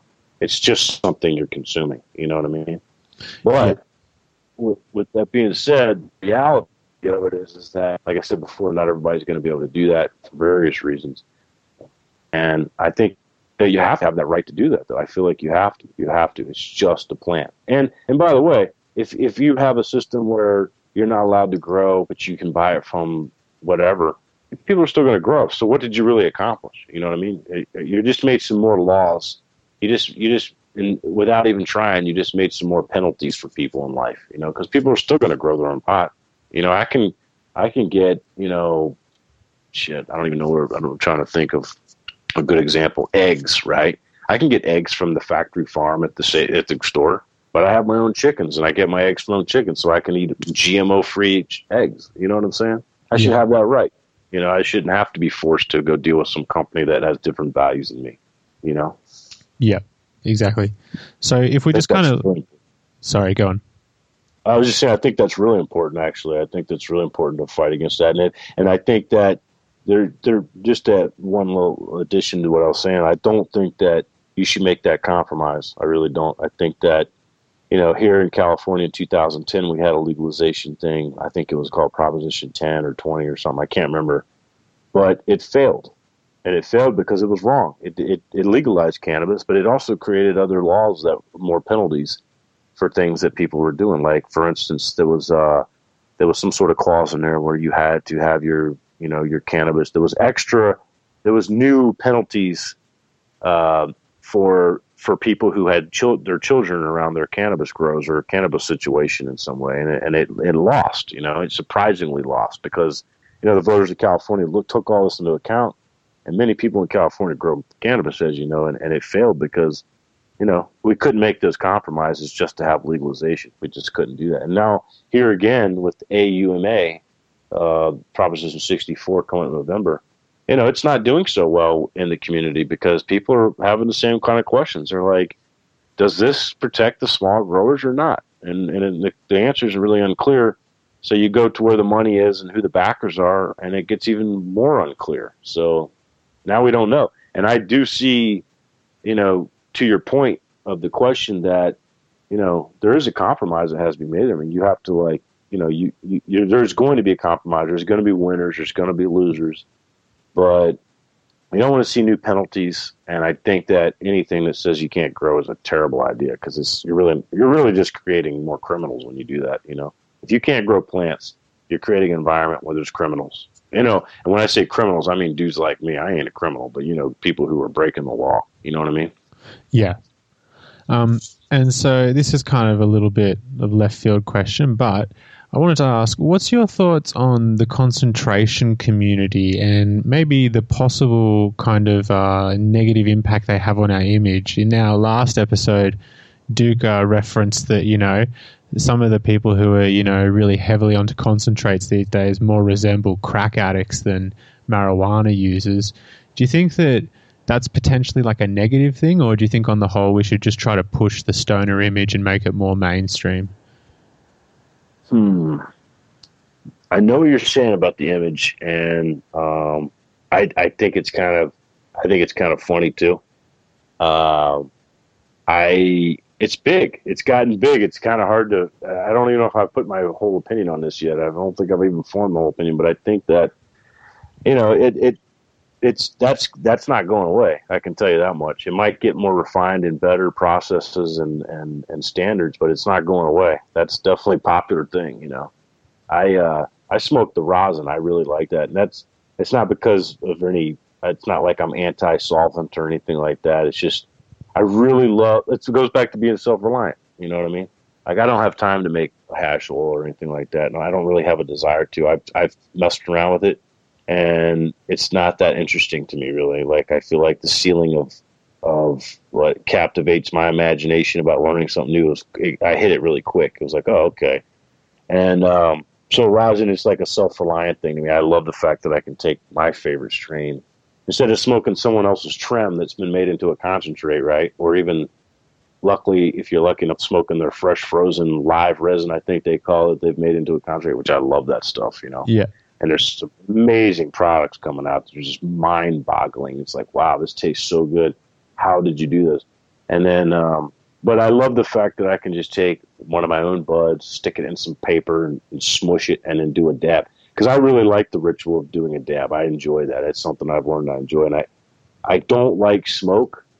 Um, I, I am really I have a really strong. I feel like I have a really strong sense of smell and smoke, even cannabis smoke, it, it, it aggravates me. It really, I have allergies in the spring, and and um, so I got like a sensitive, I feel like a respiratory system, and smoking anything is not my favorite thing to do. You know what I mean? So now I'm not saying I want to eat because I don't like eating cannabis as much as I like the instant smoking, the instant effect. I like that instantaneous effect. Um, so I feel like it's it's it, it satisfies me in the way because it's self it's just self reliant. Like I I have everything I need right in my kitchen just to quickly make up a dab, and it I think it tastes great. I love it, and you know it's not you know and people who are hearing this who make dabs or smoke dabs are going to go oh god not the rosin you know because they're so they're so hard on it, but it's actually you know it's pretty damn good and. uh you know, I get to smoke the flavors I want to smoke instead of settling for some other strain that somebody else you know did it with, and I get to smoke you know Chem Dog, you know. So, um, but as far as the image goes, you know, it doesn't look good, but it's definitely so mainstream now that I think that uh, the public's perception of it's changing, and it doesn't look as bad as it did three years ago. Um, as long as people don't blow up houses and continuously do that, which a lot of that's been going on, you know. Yeah. So, um, in terms of all the recent breeders kind of coming out of the woodworks, what's your feelings on this? And I guess more specifically, how do you feel about kind of companies using the ChemDog name as a way of, you know, trying to boost their product? You know, do you think it's like, you know, do you ever want to call these people out, or do you just think like, look, the end of the day, everyone's always going to try to say they've got like, you know, quote the highest quality ingredients in their product, and you know, by the natural extension, people are going to lie and say the ChemDog is the real ChemDog's used in their strain when maybe it's not, or heck, I've even seen strains that don't even have ChemDog in it, and they've got like ChemDog references in the name. Oh yeah, yeah, like uh, you know, yeah. There's some there's some companies that have used that name and they've really done well with it. You know, you mentioned one earlier, and I can think of one other one. And uh, when I first saw that, when I first came out of the shadows, and you know, looked at an Instagram or you know, went to one of the weed carnivals, as Duke calls it, you know, I uh, I was shocked. I was blown away. I was like, oh my god. I was like, man, these people will say anything. They're just lying. It's not even. It's not even close to true. And then the stories, you know, like when I you know, I got back on the internet in 2012, you know, you know, some people ask me that what, you know, some of the same questions you asked me about the Dog, and then they're like, "That's not what I heard," and I'm like, "Dude, I'm telling you about my life, bro. What do you, what do you mean? I'm not, I'm not, I'm not repeating some story that I heard at somebody's house or whatever. I'm telling you what happened in my life, dude. This is to please understand that, you know. So I was really frustrated at first. And then when my friend showed me the picture on the package that was definitely my picture, I was like, "You got to be kidding me!" I was like, "This is nuts. This is like a free for all." But you know, and, and of course it made me feel a certain kind of way, and it was like, you know, I was angry about it. I didn't like it. I was like, that's not right, man. I've put my fucking blood, sweat, and freedom on the line for this shit. I don't want to be fucking, you know, I don't want to see someone making trillion dollars off of a lie, you know. But you know, at the end of the day, I'm not really. It's not my mo to go around calling people out on their thing. I, like I said, at, we'll all be sitting around, you know, at, at, a table, so to speak, you know, figuratively speaking and we all got stories. And your stories either a bullshit lie, or or you really you really put your heart and soul into this. And I put my heart and soul into this, and I still to this day. So like, you know, I don't like it, but it's a waste of my energy to go around and police that or whatever. You know what I mean? Like I I, I I'm just gonna you know what I want to when when you when you when you describe the situation you're talking about. The only answer is just to go blow blow them out of the water. You know what I mean? you know, like you got the chem dog? No, you don't. Look at it. I mean, how many times does that happen where you like you smoke a joint, someone tells you the chem dog, and you're like, here, dudes, hit this instead. And they're like, what is this? And you're like, it's the chem dog, bro. You know, that's the chem dog. you know, I don't know what you just smoked me, but that's the chem dog. So that's kind of what I'm saying. Just like you know, do your thing and make it make it happen. And and if you you just tell the truth, man. You know, like live live live by the golden rule and then you don't have to lie. You don't have to make up a fucking weird story for everyone to believe. You know, just you can just tell the people the truth if you lived your life the right way. You know what I'm saying? Yeah. I think it'll. I think in the end, it's all, it's all going to sort itself out. Are those people crushing it? They are. They definitely are. Will they be crushing it five years from now? I don't know. But you know, I just think that you know, I think that the truth at the, in the end of the day, you know, is is what people are interested in. You know, they don't want to hear the bullshit lie. You know, I mean, there's some of these people we've talked about. You know, I mean, I'm not here to talk shit about anybody, but some of them, you know, some of them have, you know, they've fucking blatantly lied and known about it, and and they've gotten really successful and like practically famous for some of the, you know, for their company, whatever their thing is, and their lie or whatever. And I think it just sorts itself out at the end of the day. You know, I really do. I think if you're a customer, say some dude in like you know Illinois and you know you want to get some seeds or something, are you going to go to the guy that's got a funny reputation for hermies seeds and doesn't really can't really tell you exactly where he got this the the, the stuff he says he got and you know I mean or are you going to go where you know you definitely know this dude has like been doing this for whatever. You're probably going to if you want the chem dog you're going to go where you know the chem dog came from you know what I mean? Yeah. I exactly. guess yeah no I think it'll all work itself out don't worry, people will. There'll be an exodus. Um, yeah, I think so. so. so this is uh, kind of our last extended response question. Then we've got just some kind of more short answer ones. Um, so it's a bit lighthearted. When when talking to people about ChemDog and all the different varieties, what do you find is the part that gets confused the most? Is it the fact that there's you know there's the D, the three, the four, the ninety one, and and people just confuse the names, or do you think like it's all the different aspects of the history which people confuse more so? Like what what do you find kind of I, I, maybe it's not frustrating, but when you're trying to talk to people about it, what do you find gets kind of you have to correct the most? The volume of it. There's just so much bullshit that it's hard. It's almost tiring to hear it. You know. Um, let me think. Let me think about that for a second. I was just going to say, um, if you if we actually look at Leafly at the moment, which is kind of you know the go-to website for people to look up strains, it says that Chem ninety one was a strain created from the original Chem Dog crossed to skunk. Uh, I mean, I, I, understand that. Don't they have like a big joke about them saying that the, the sour diesel's an indica and or hybrid? And, and they say guys. it's a sativa, and AJ is trying to get them to make it a hybrid. Yeah. yeah, that kind of. So I guess they already are like kind of they're, they're notable for getting things wrong. Yeah, so I feel like they're they're gaining their own kind of reputation in a way, kind of making their own reputation. They should probably check their sources. I remember remember that um, the Cannabible. Do you remember that book that was coming out of California? Yep. That was Yep, yep. They had they had the Chem Dog story wrong in there, and I mean, you're you're talking about a coffee table book you can pick up, and eh, I mean, I'm looking at it right now. It's on my my fiance's. Uh, it's on her bookshelf right now, and and they got the Chem Dog story wrong.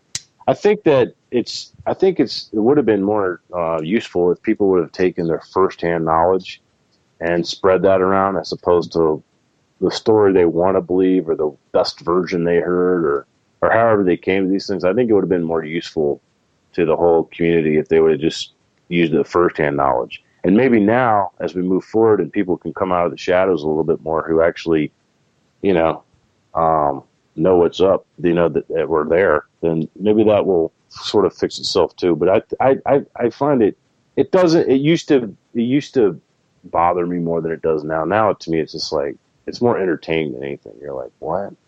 You know? well, it's it's like it's, it goes back to the truth is way more interesting than fiction. It always is. I mean, it's true. Like uh, the best, craziest stories you've ever heard are true stories. You know, and it's the same thing. It's like why why do you got to make up a story? This, the original, the story, what actually happened. It's so mind blowingly interesting when you look at the different the coincidences and the chance happening, the, the, the chance meetings, and, and just like the once in a lifetime events. You know, like how could that have even happened? That's so much more interesting than you know what everybody's opinion about this is. I can't tell you like how the I felt when someone questioned my story when I when I finally told it to them. They asked me, and they and they uh they didn't question it like directly, but they were like, "Well, what I heard was this." And it's like I just told you, like I said before, I just told you what happened. Why are you why are you still telling me that version? And then my one of my favorite one was when the the chem dog was being passed when that whole Joe Joe Jay, uh, Joe Brand thing happened and that fake chem dog that whatever that was. It, to me, I think it was a Rez Dog sour diesel. I think is what it was. Okay. But uh, it was a chunky sour diesel. I saw a lot of it because, like I said, I had to go around and give a lot of bad news that summer. And um, it, um, what was I saying? Uh, oh, you know, I would, I would, people that were, I don't want to say close to me, but people that were in my outer circles, you know, I would come in contact with them, people who I was, knew well enough to talk about this stuff with. They go, look, I got the chem dog, check it out. And then you go, this is not the chem dog. And then, then you have to give them a little bit of background about how you know that, of course, right? Yeah. Um, this is the chem, I know this is not the chem dog because of A, B, and C, you know, like some of the things we've talked about. And then they still call it chem dog. it's like, dude, you literally got right from the horse's mouth. We're told that this is not Chem Dog, and but and for some reason, I mean, give it another name. Just name it something else now. You know, like make something up, man. You know what I mean? Like, but that's not the Chem Dog. That was really that broke me down because those were some hard days for me. Because I'm telling you, man, like talk about units and where they got to go, man. Like I, I've always the chem dog's always been my thing. So if there's some sort of confusion there, man, it, it really it hit me hard. You know what I mean? yeah, it was frustrating. There was one point where I was like, "What do I even have this plant for?" You know what I mean? Am I? I mean, I mean, I know why I had it, but as far as the other things are, like you know, besides smoking it, I was like, "What am I banging my head against this wall for?" If you know what I mean, you know. So, but the other stories and stuff you know, I hear them and I, and I and I try to try to see like where they got how this story. You know, like when you're in kindergarten and you pass a secret around the room and the story's different when it gets back over here. I try to figure out how did that story get to be that way. And sometimes I'm like, I think someone just made this up. This sounds like a bunch of bullshit to me. I don't know. And it's always, always less interesting than the truth. There's no doubt about that. I haven't heard one story that was like, wow, let's just change the story to that. That's way cooler. yeah. So. Okay. So, uh, for the last little bit, it's just some kind of light-hearted questions. So, the first one being, um, if you could go to one place on Earth at any time, you know, presumably to collect some landrace seeds, where would you go and what era? Oh, the era. That would be hard. I would say um, I would say I would like to go to the Hindu Kush region in Afghanistan, the high the high mountains of Afghanistan, and and uh, um, and see what they had up there because that's that's my favorite. That's the cannabis that speaks to me the most. You know, I would have liked to have been. I there's a legend that uh, the skunk was found in, in the wild. You know, in the Ohio River Valley, somewhere in Kentucky or Ohio, and I would have loved to have been there when that happened. You know, when um, not necessarily in the wild as the legend goes, but it, that it was uh, that the people that that had it that passed it on that's what they found it and that that that the legend that they were going off was is that the native americans there had been working with it and they, that it was a sacred plant to them i would have loved to have been there ah. for that yeah. been there to, to witness that moment when that whole realization, you know, happened. And and then when I look at the catalog and I see the man standing in the, you know, like bunker in front of all the hash, and and I'm looking around at him, and I like you got this white dude, you know, and and he's like standing there with like these you know these these soldiers, these warriors, you know, the family men, but warriors fighting the the the, the Soviet Empire, and somehow, some way, this guy gains enough trust to go and look at the big head stash, you know, look at the spot where they're keeping all the hash, you know, that'd be, I mean. That's I couldn't imagine a more powerful moment than that as far as cannabis goes. I mean, that's just that's some that's some serious networking. That's before email. Yeah. You know? I mean, that's just like how did that happen? That's amazing. What a contribution, you know. Yeah, I could only hope that um one day I'd be able to chat to Neville about how that all happened, and hopefully he'd share. Does anybody know where he's at? Yeah, he's um he's currently in Australia, so not too far from me. But um, unfortunately, he's actually battling um, some cancer at the moment, so I'm not too confident he'd be kind of up to feeling up to doing an interview. But um, you know, we obviously send our best wishes to him. Yeah, well, you know, I likewise out there for sure because to me, that guy, uh, he he made the biggest contribution to contemporary cannabis that there there won't be a bigger contributed contribution than that. You know, just collecting all that, working it, and and, and giving it to the world in the heat in the height of the drug war was just, I mean, thank you. You know, yeah, amazing. Yeah, he certainly. Um, I mean, him and I think Shantibaba has also done, you know, some comparable amount of work. But yeah, I think they definitely have done a lot, especially in terms of like just laying the groundwork for future people, if nothing else. Yeah, I mean, it's certainly something to shoot for. You know, no doubt about it. Yep. So on to our next question. This one might you might have to struggle about it because I think you might want to give more than one. But if you could only change one thing about the ninety one, what would it be? Uh, I would want it to go back. I, w- I would. It's lost. I, t- I talk in notes. It's lost a note or two on the flavor since I got it. I would like there was this deep, dark, dark, earthy flavor that uh, you get it, but it's it's diminished somewhat, and I would like for that to come back. And um, but overall, without going back to something that maybe we've lost with it, um, I don't know. I would. It's hard for me to say because it it's you know I would like it to be more you know chunky and you know the shape to be a little bit tighter on the tops and the edges like we were talking about earlier. You know, yeah. I wish. Uh, I don't think it's the prettiest pot in the world. You know, I don't think it is. So I would say that you know, I think that on on all the things we judge cannabis on, I think that's probably gets more attention than it deserves. The look of it, you know. Yep. But um, as opposed to the flavor and the smell, and of course the drug traits. But um, I would say that that would be the one thing that I would want it to look look just look a little bit nicer. You know, like more shaped, more shaped buds, and and uh, more uniform on that. Yeah. Okay, so um, when I'm a, I'm a big I'm a big fan of the Chem Dog. I, there's not it's, that's a tough answer because I, I really don't see how you can make something much more better than that. You know. Yeah. Yeah, I understand.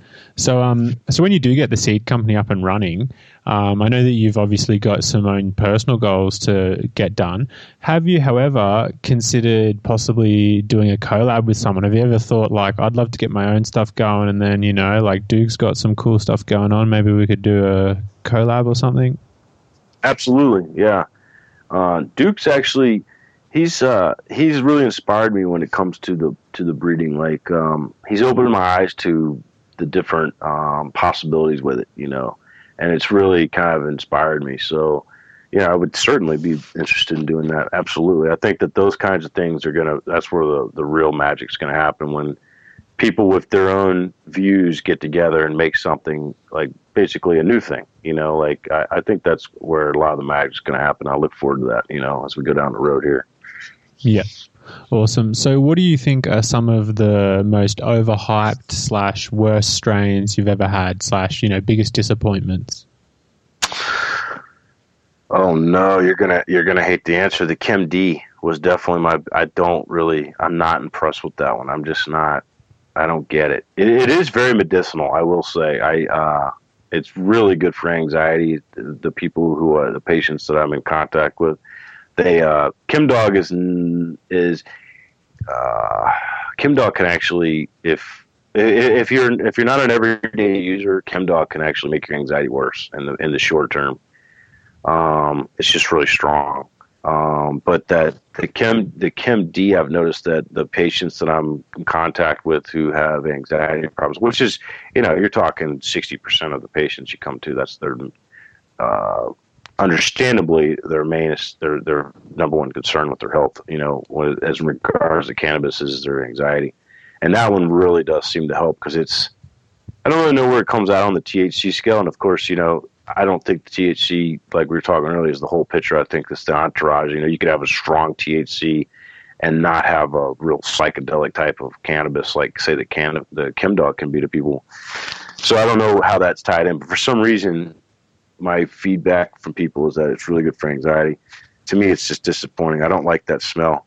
You know, when you got people describing Chem, Do- Chem D smell as rotting meat garlic, it's like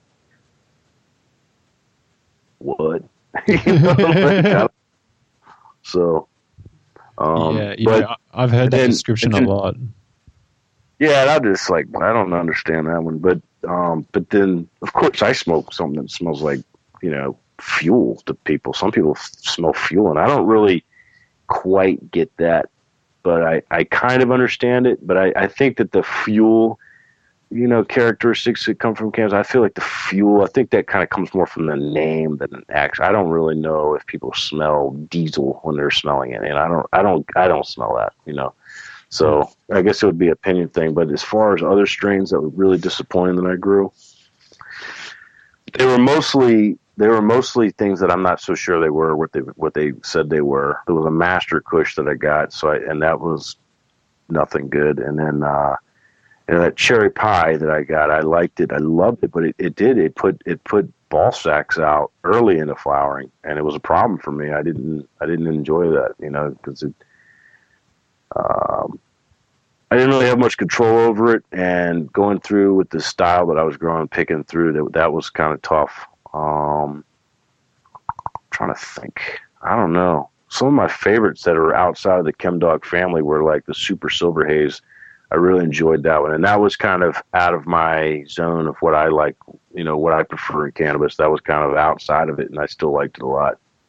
Yeah. Um, that's pretty much. Uh, I, I, you know, I, I, I think that as far as growers go that have been doing it as long as I've been, I feel like I've probably grown less strains than most of those people have. You know what I'm saying? Like the the actual count of different strains, I think is smaller for me we won't hold it the, against you because you had the best weed on earth.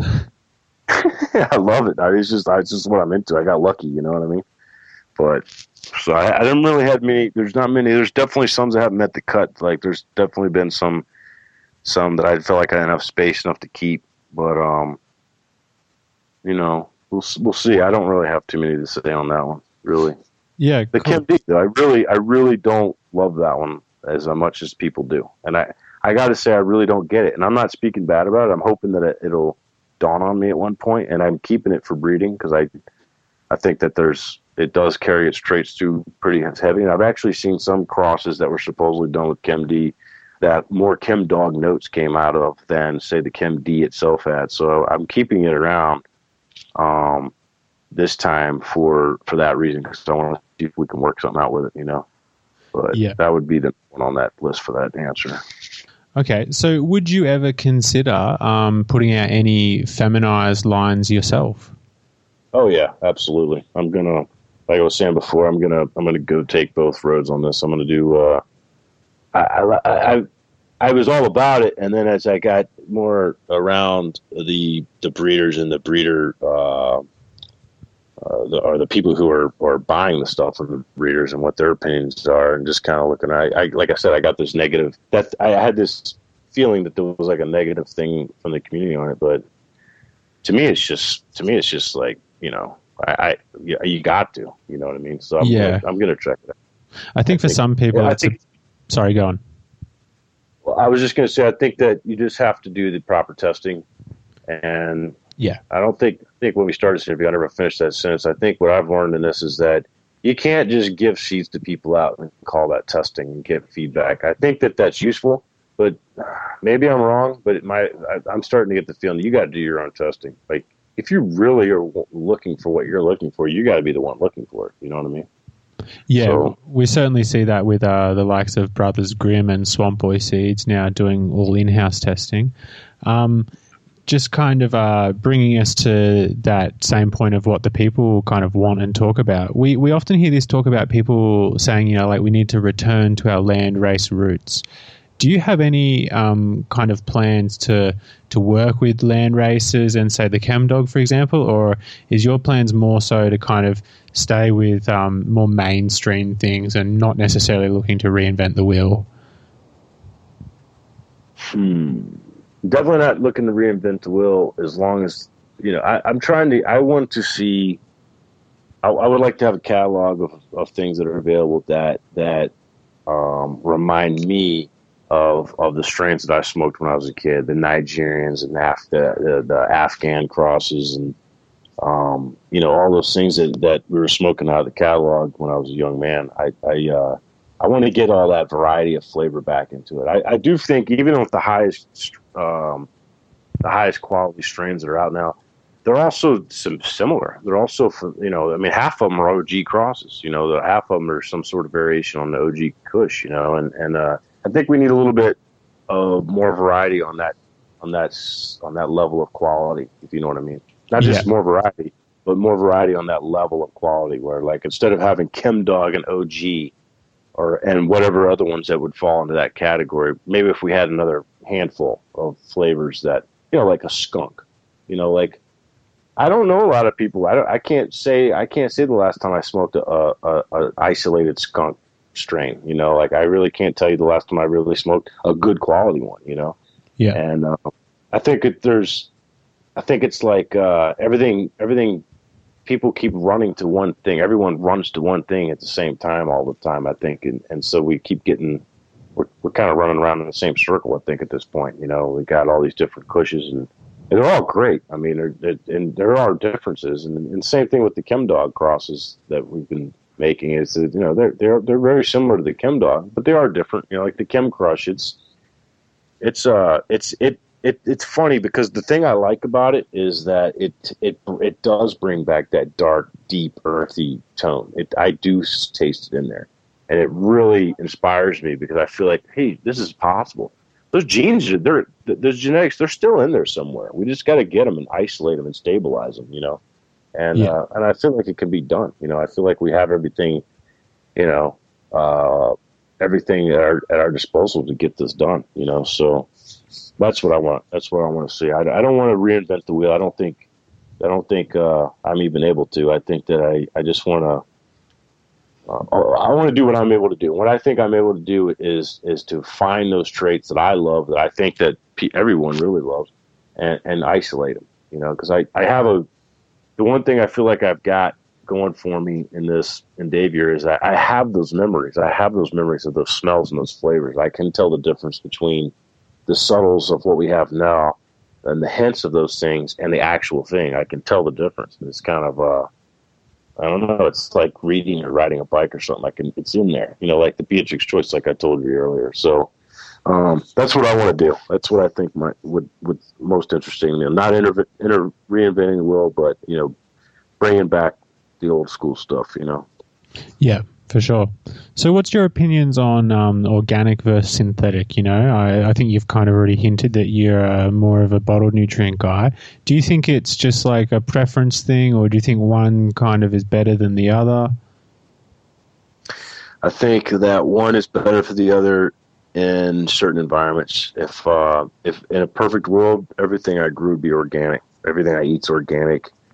Um, you know, I don't put funny products in my body and my in my head. You know, I'm I'm I'm health conscious kind of person, and um, uh, like I said, I was the last person in my circles to to grow with bottled nutrients. You know, to even try it. I was so against it. I was like, "There's no." Plus, I was having moderately at the time very good success at the time.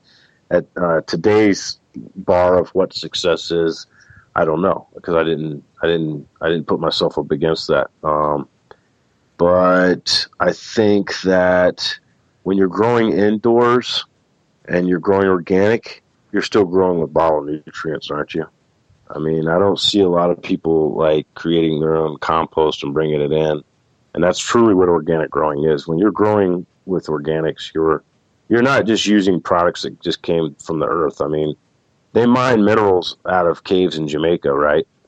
Uh, but they mine bat guano off the side of a cliff where bat where uh, I'm sorry, bird guano off the side of a cliff where birds migrate to to breed, you know, themselves. You know, it's mm-hmm. it's destructive in a different way. So as I got older and my view of the world got a little bit bigger, I realized there wasn't much difference. The, the, the differences that I was holding on to weren't real. It wasn't like one was more ecologically conscious than the other. So then you're left with your your own health, which one's healthier, and then after that, I would say you're talking about flavors and variations in the quality of the product.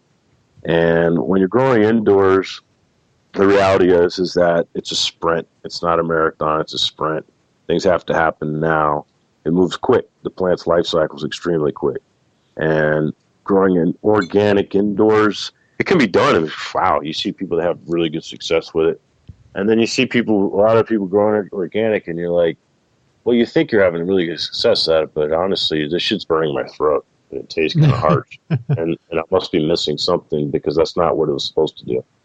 And um, so I think it's like I said, if I'm growing in, uh, if I was doing a light depth, it would be organic. I wouldn't, I wouldn't use the, and it would be for various reasons. One, one being because I can, I can bring compost into that situation. The other reason is because you know, actually, growing organic on a large scale, I think is is actually more cost effective. You know. Um, yeah, I certainly think so in terms of the cost effectiveness on larger scales. Yeah. So I think that when you're controlling the environment like you are in an indoor grow room where you have complete control over everything air light water and food i think you're you have to be realistic about the plant's demands which are going to be i know this doesn't make sense they're going to be higher in, on the indoor situation as far as like potential goes in my opinion and there's plenty of people who are going to disagree with this but i think your potential's higher and that you have you're with as far as what you're feeding your plants, you're really just playing catch up to what everything else is providing. You know, no, the sun's not the sun is way brighter than your grow lights, but this the sun's not sitting right over top of the plant. It's perfect situation all all day long either. You know what I mean? It's, there's a lot more variations. The temperature's always the same. So yeah. the potential, in my opinion, for quality is higher. So you're really just trying to keep up with that potential when it comes to what you're feeding your plants and and then going back to the fact that I, I personally don't think you're really growing organic unless you're you know you're making compost and and you know like I used to grow in, in peat moss with organic my, the vat like I was telling you earlier, but that's really hydroponic growing.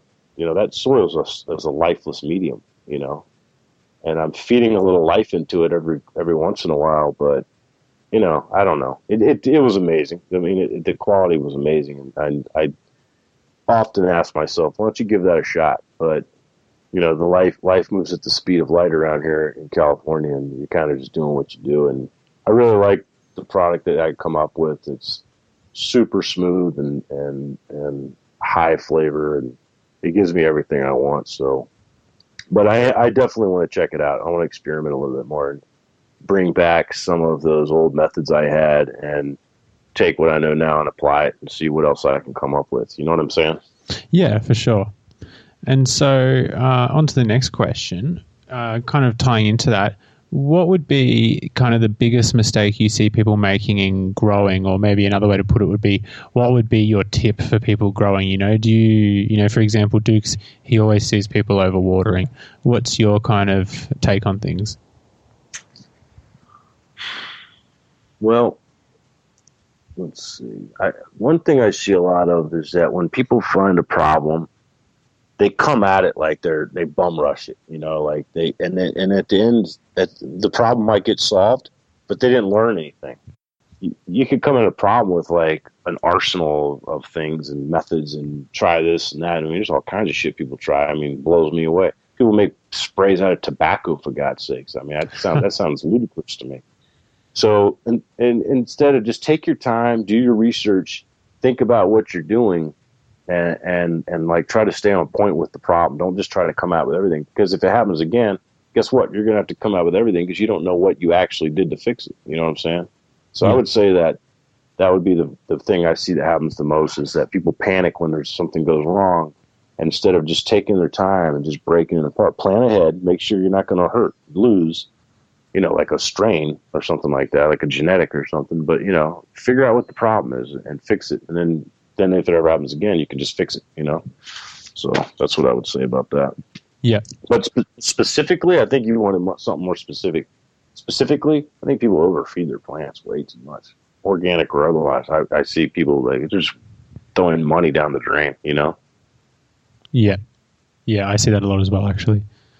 Um, so what, in your opinion, is the worst thing to happen to the American cannabis community uh, since the medicalization happened? So, like one example would be um, kind of the new laws being proposed in California. You know, you'd be well aware of this. You know, a lot of people are kind of saying that they're a step back in a lot of ways. You know, what is your what do you think is the worst thing to happen since legalization? Mm. Worst thing that's happened since the medical legalization Mm, well, I I don't like how. Um, let me think for a second on that. How to put this?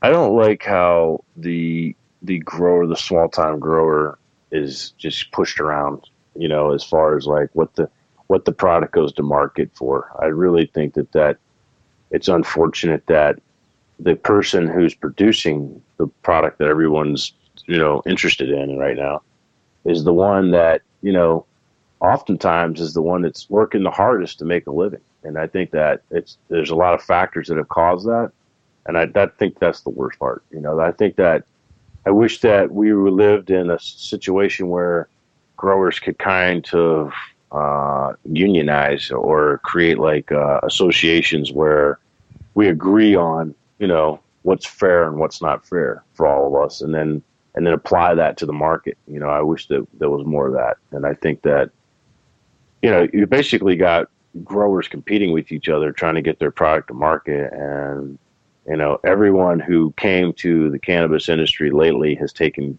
huge advantage of that. And, you know, I've watched families, you know, struggle for years on end doing what they want to do.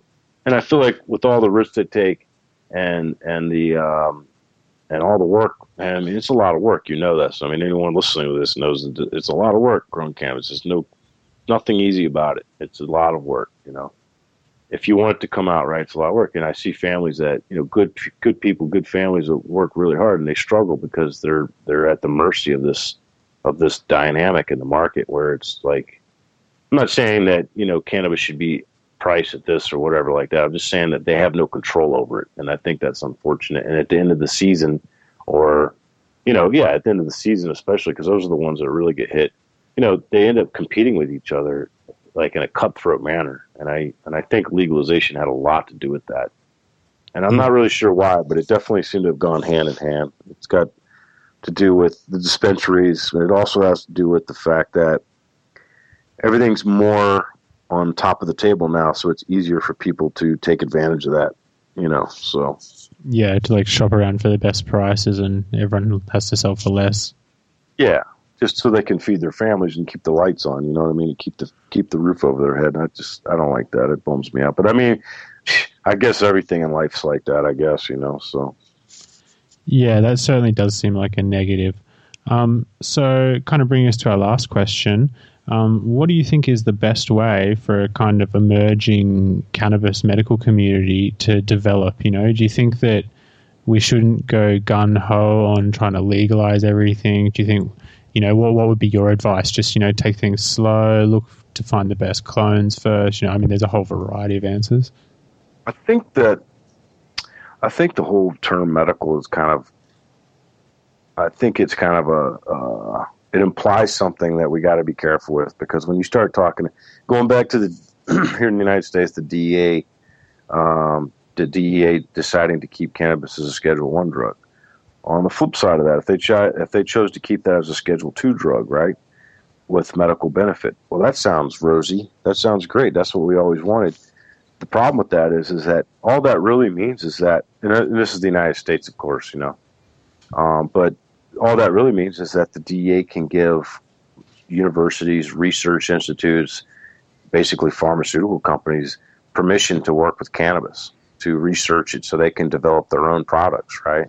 So it's a the medical thing itself is still kind of an iffy thing because if you start if we start touting this is actual medicine, well, I mean, I'm not allowed to make Tylenol in my house. I'm not allowed to make oxycodone or or statin drugs in my house. There's a company that's only allowed to do that, and they're allowed to do that because the DEA gives them permission to do that. So we have to be careful with that because, you know, that's in one way it's an open door. It's also another door that can close on us pretty quickly. You know what I mean? If we're not careful, and they could say, "Whoa, buddy."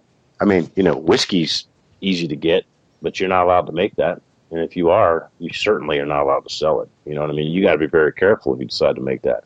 And I know we're talking about two different things, but I'm, but but um, as far as medical, I mean, whiskey's not a medical anything, but it's the same. It's regulated in the same way. Only certain people who've gone through certain hoops can produce something like whiskey or oxycodone or statin drugs or whatever they are that they give people.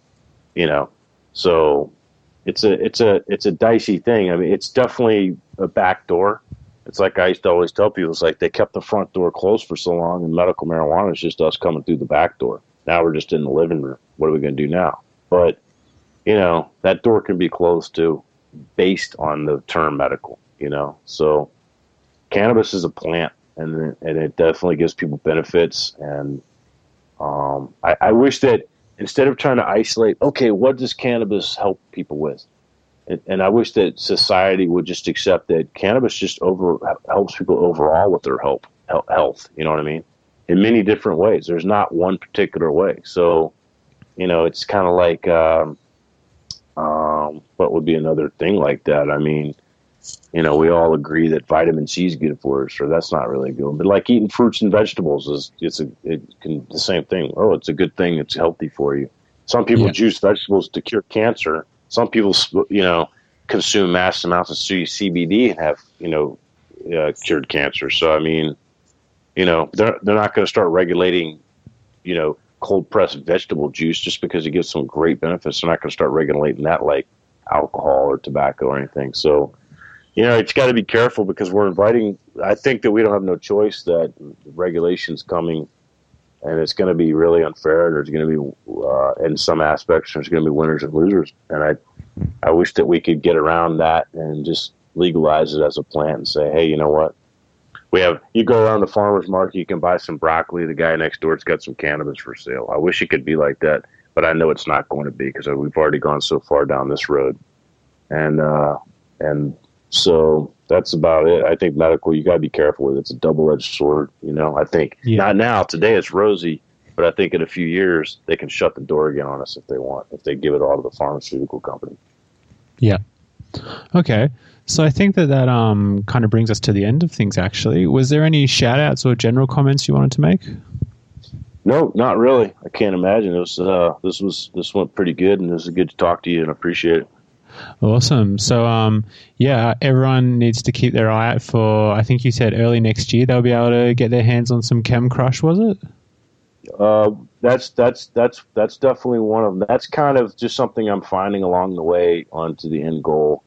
Um, the thing, the the vision is is when I when the release happens, there's going to be four or five decent hybrids uh, with strains that people are already probably in love with, and um, and then what I across with the Chem Dog male that I've developed that I really feel like I can stand behind. That's pretty much what it's going to be. So, and uh, yeah, I think I think that you know things have sped up a lot quicker than I thought. Like I I got into this a little late. I decided to do some of these things a little late, and uh, and I got a little lucky. I think I jumped ahead a little further with some luck. So yeah, maybe January or February. I think we might actually have some.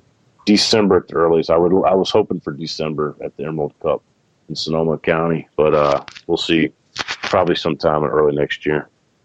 Awesome. Well, everyone needs to keep their eyes out there uh, for that. And um, yeah, just thanks so much for taking the time to come on the podcast and chat with us, Skunk VA. Yeah, come check out the Instagram. We got the skunk underscore VA, you know, with the at sign in front of it, and you can see some yep. pictures of what we're what we're doing as we're going along here. See some awesome Chem 91 photos. All right, Absolutely. thanks so much. So there you have it. Thanks so much again to our guest, Skunk VA. Keep an eye out for Lucky Dog Seeds and 420 Australia. See ya.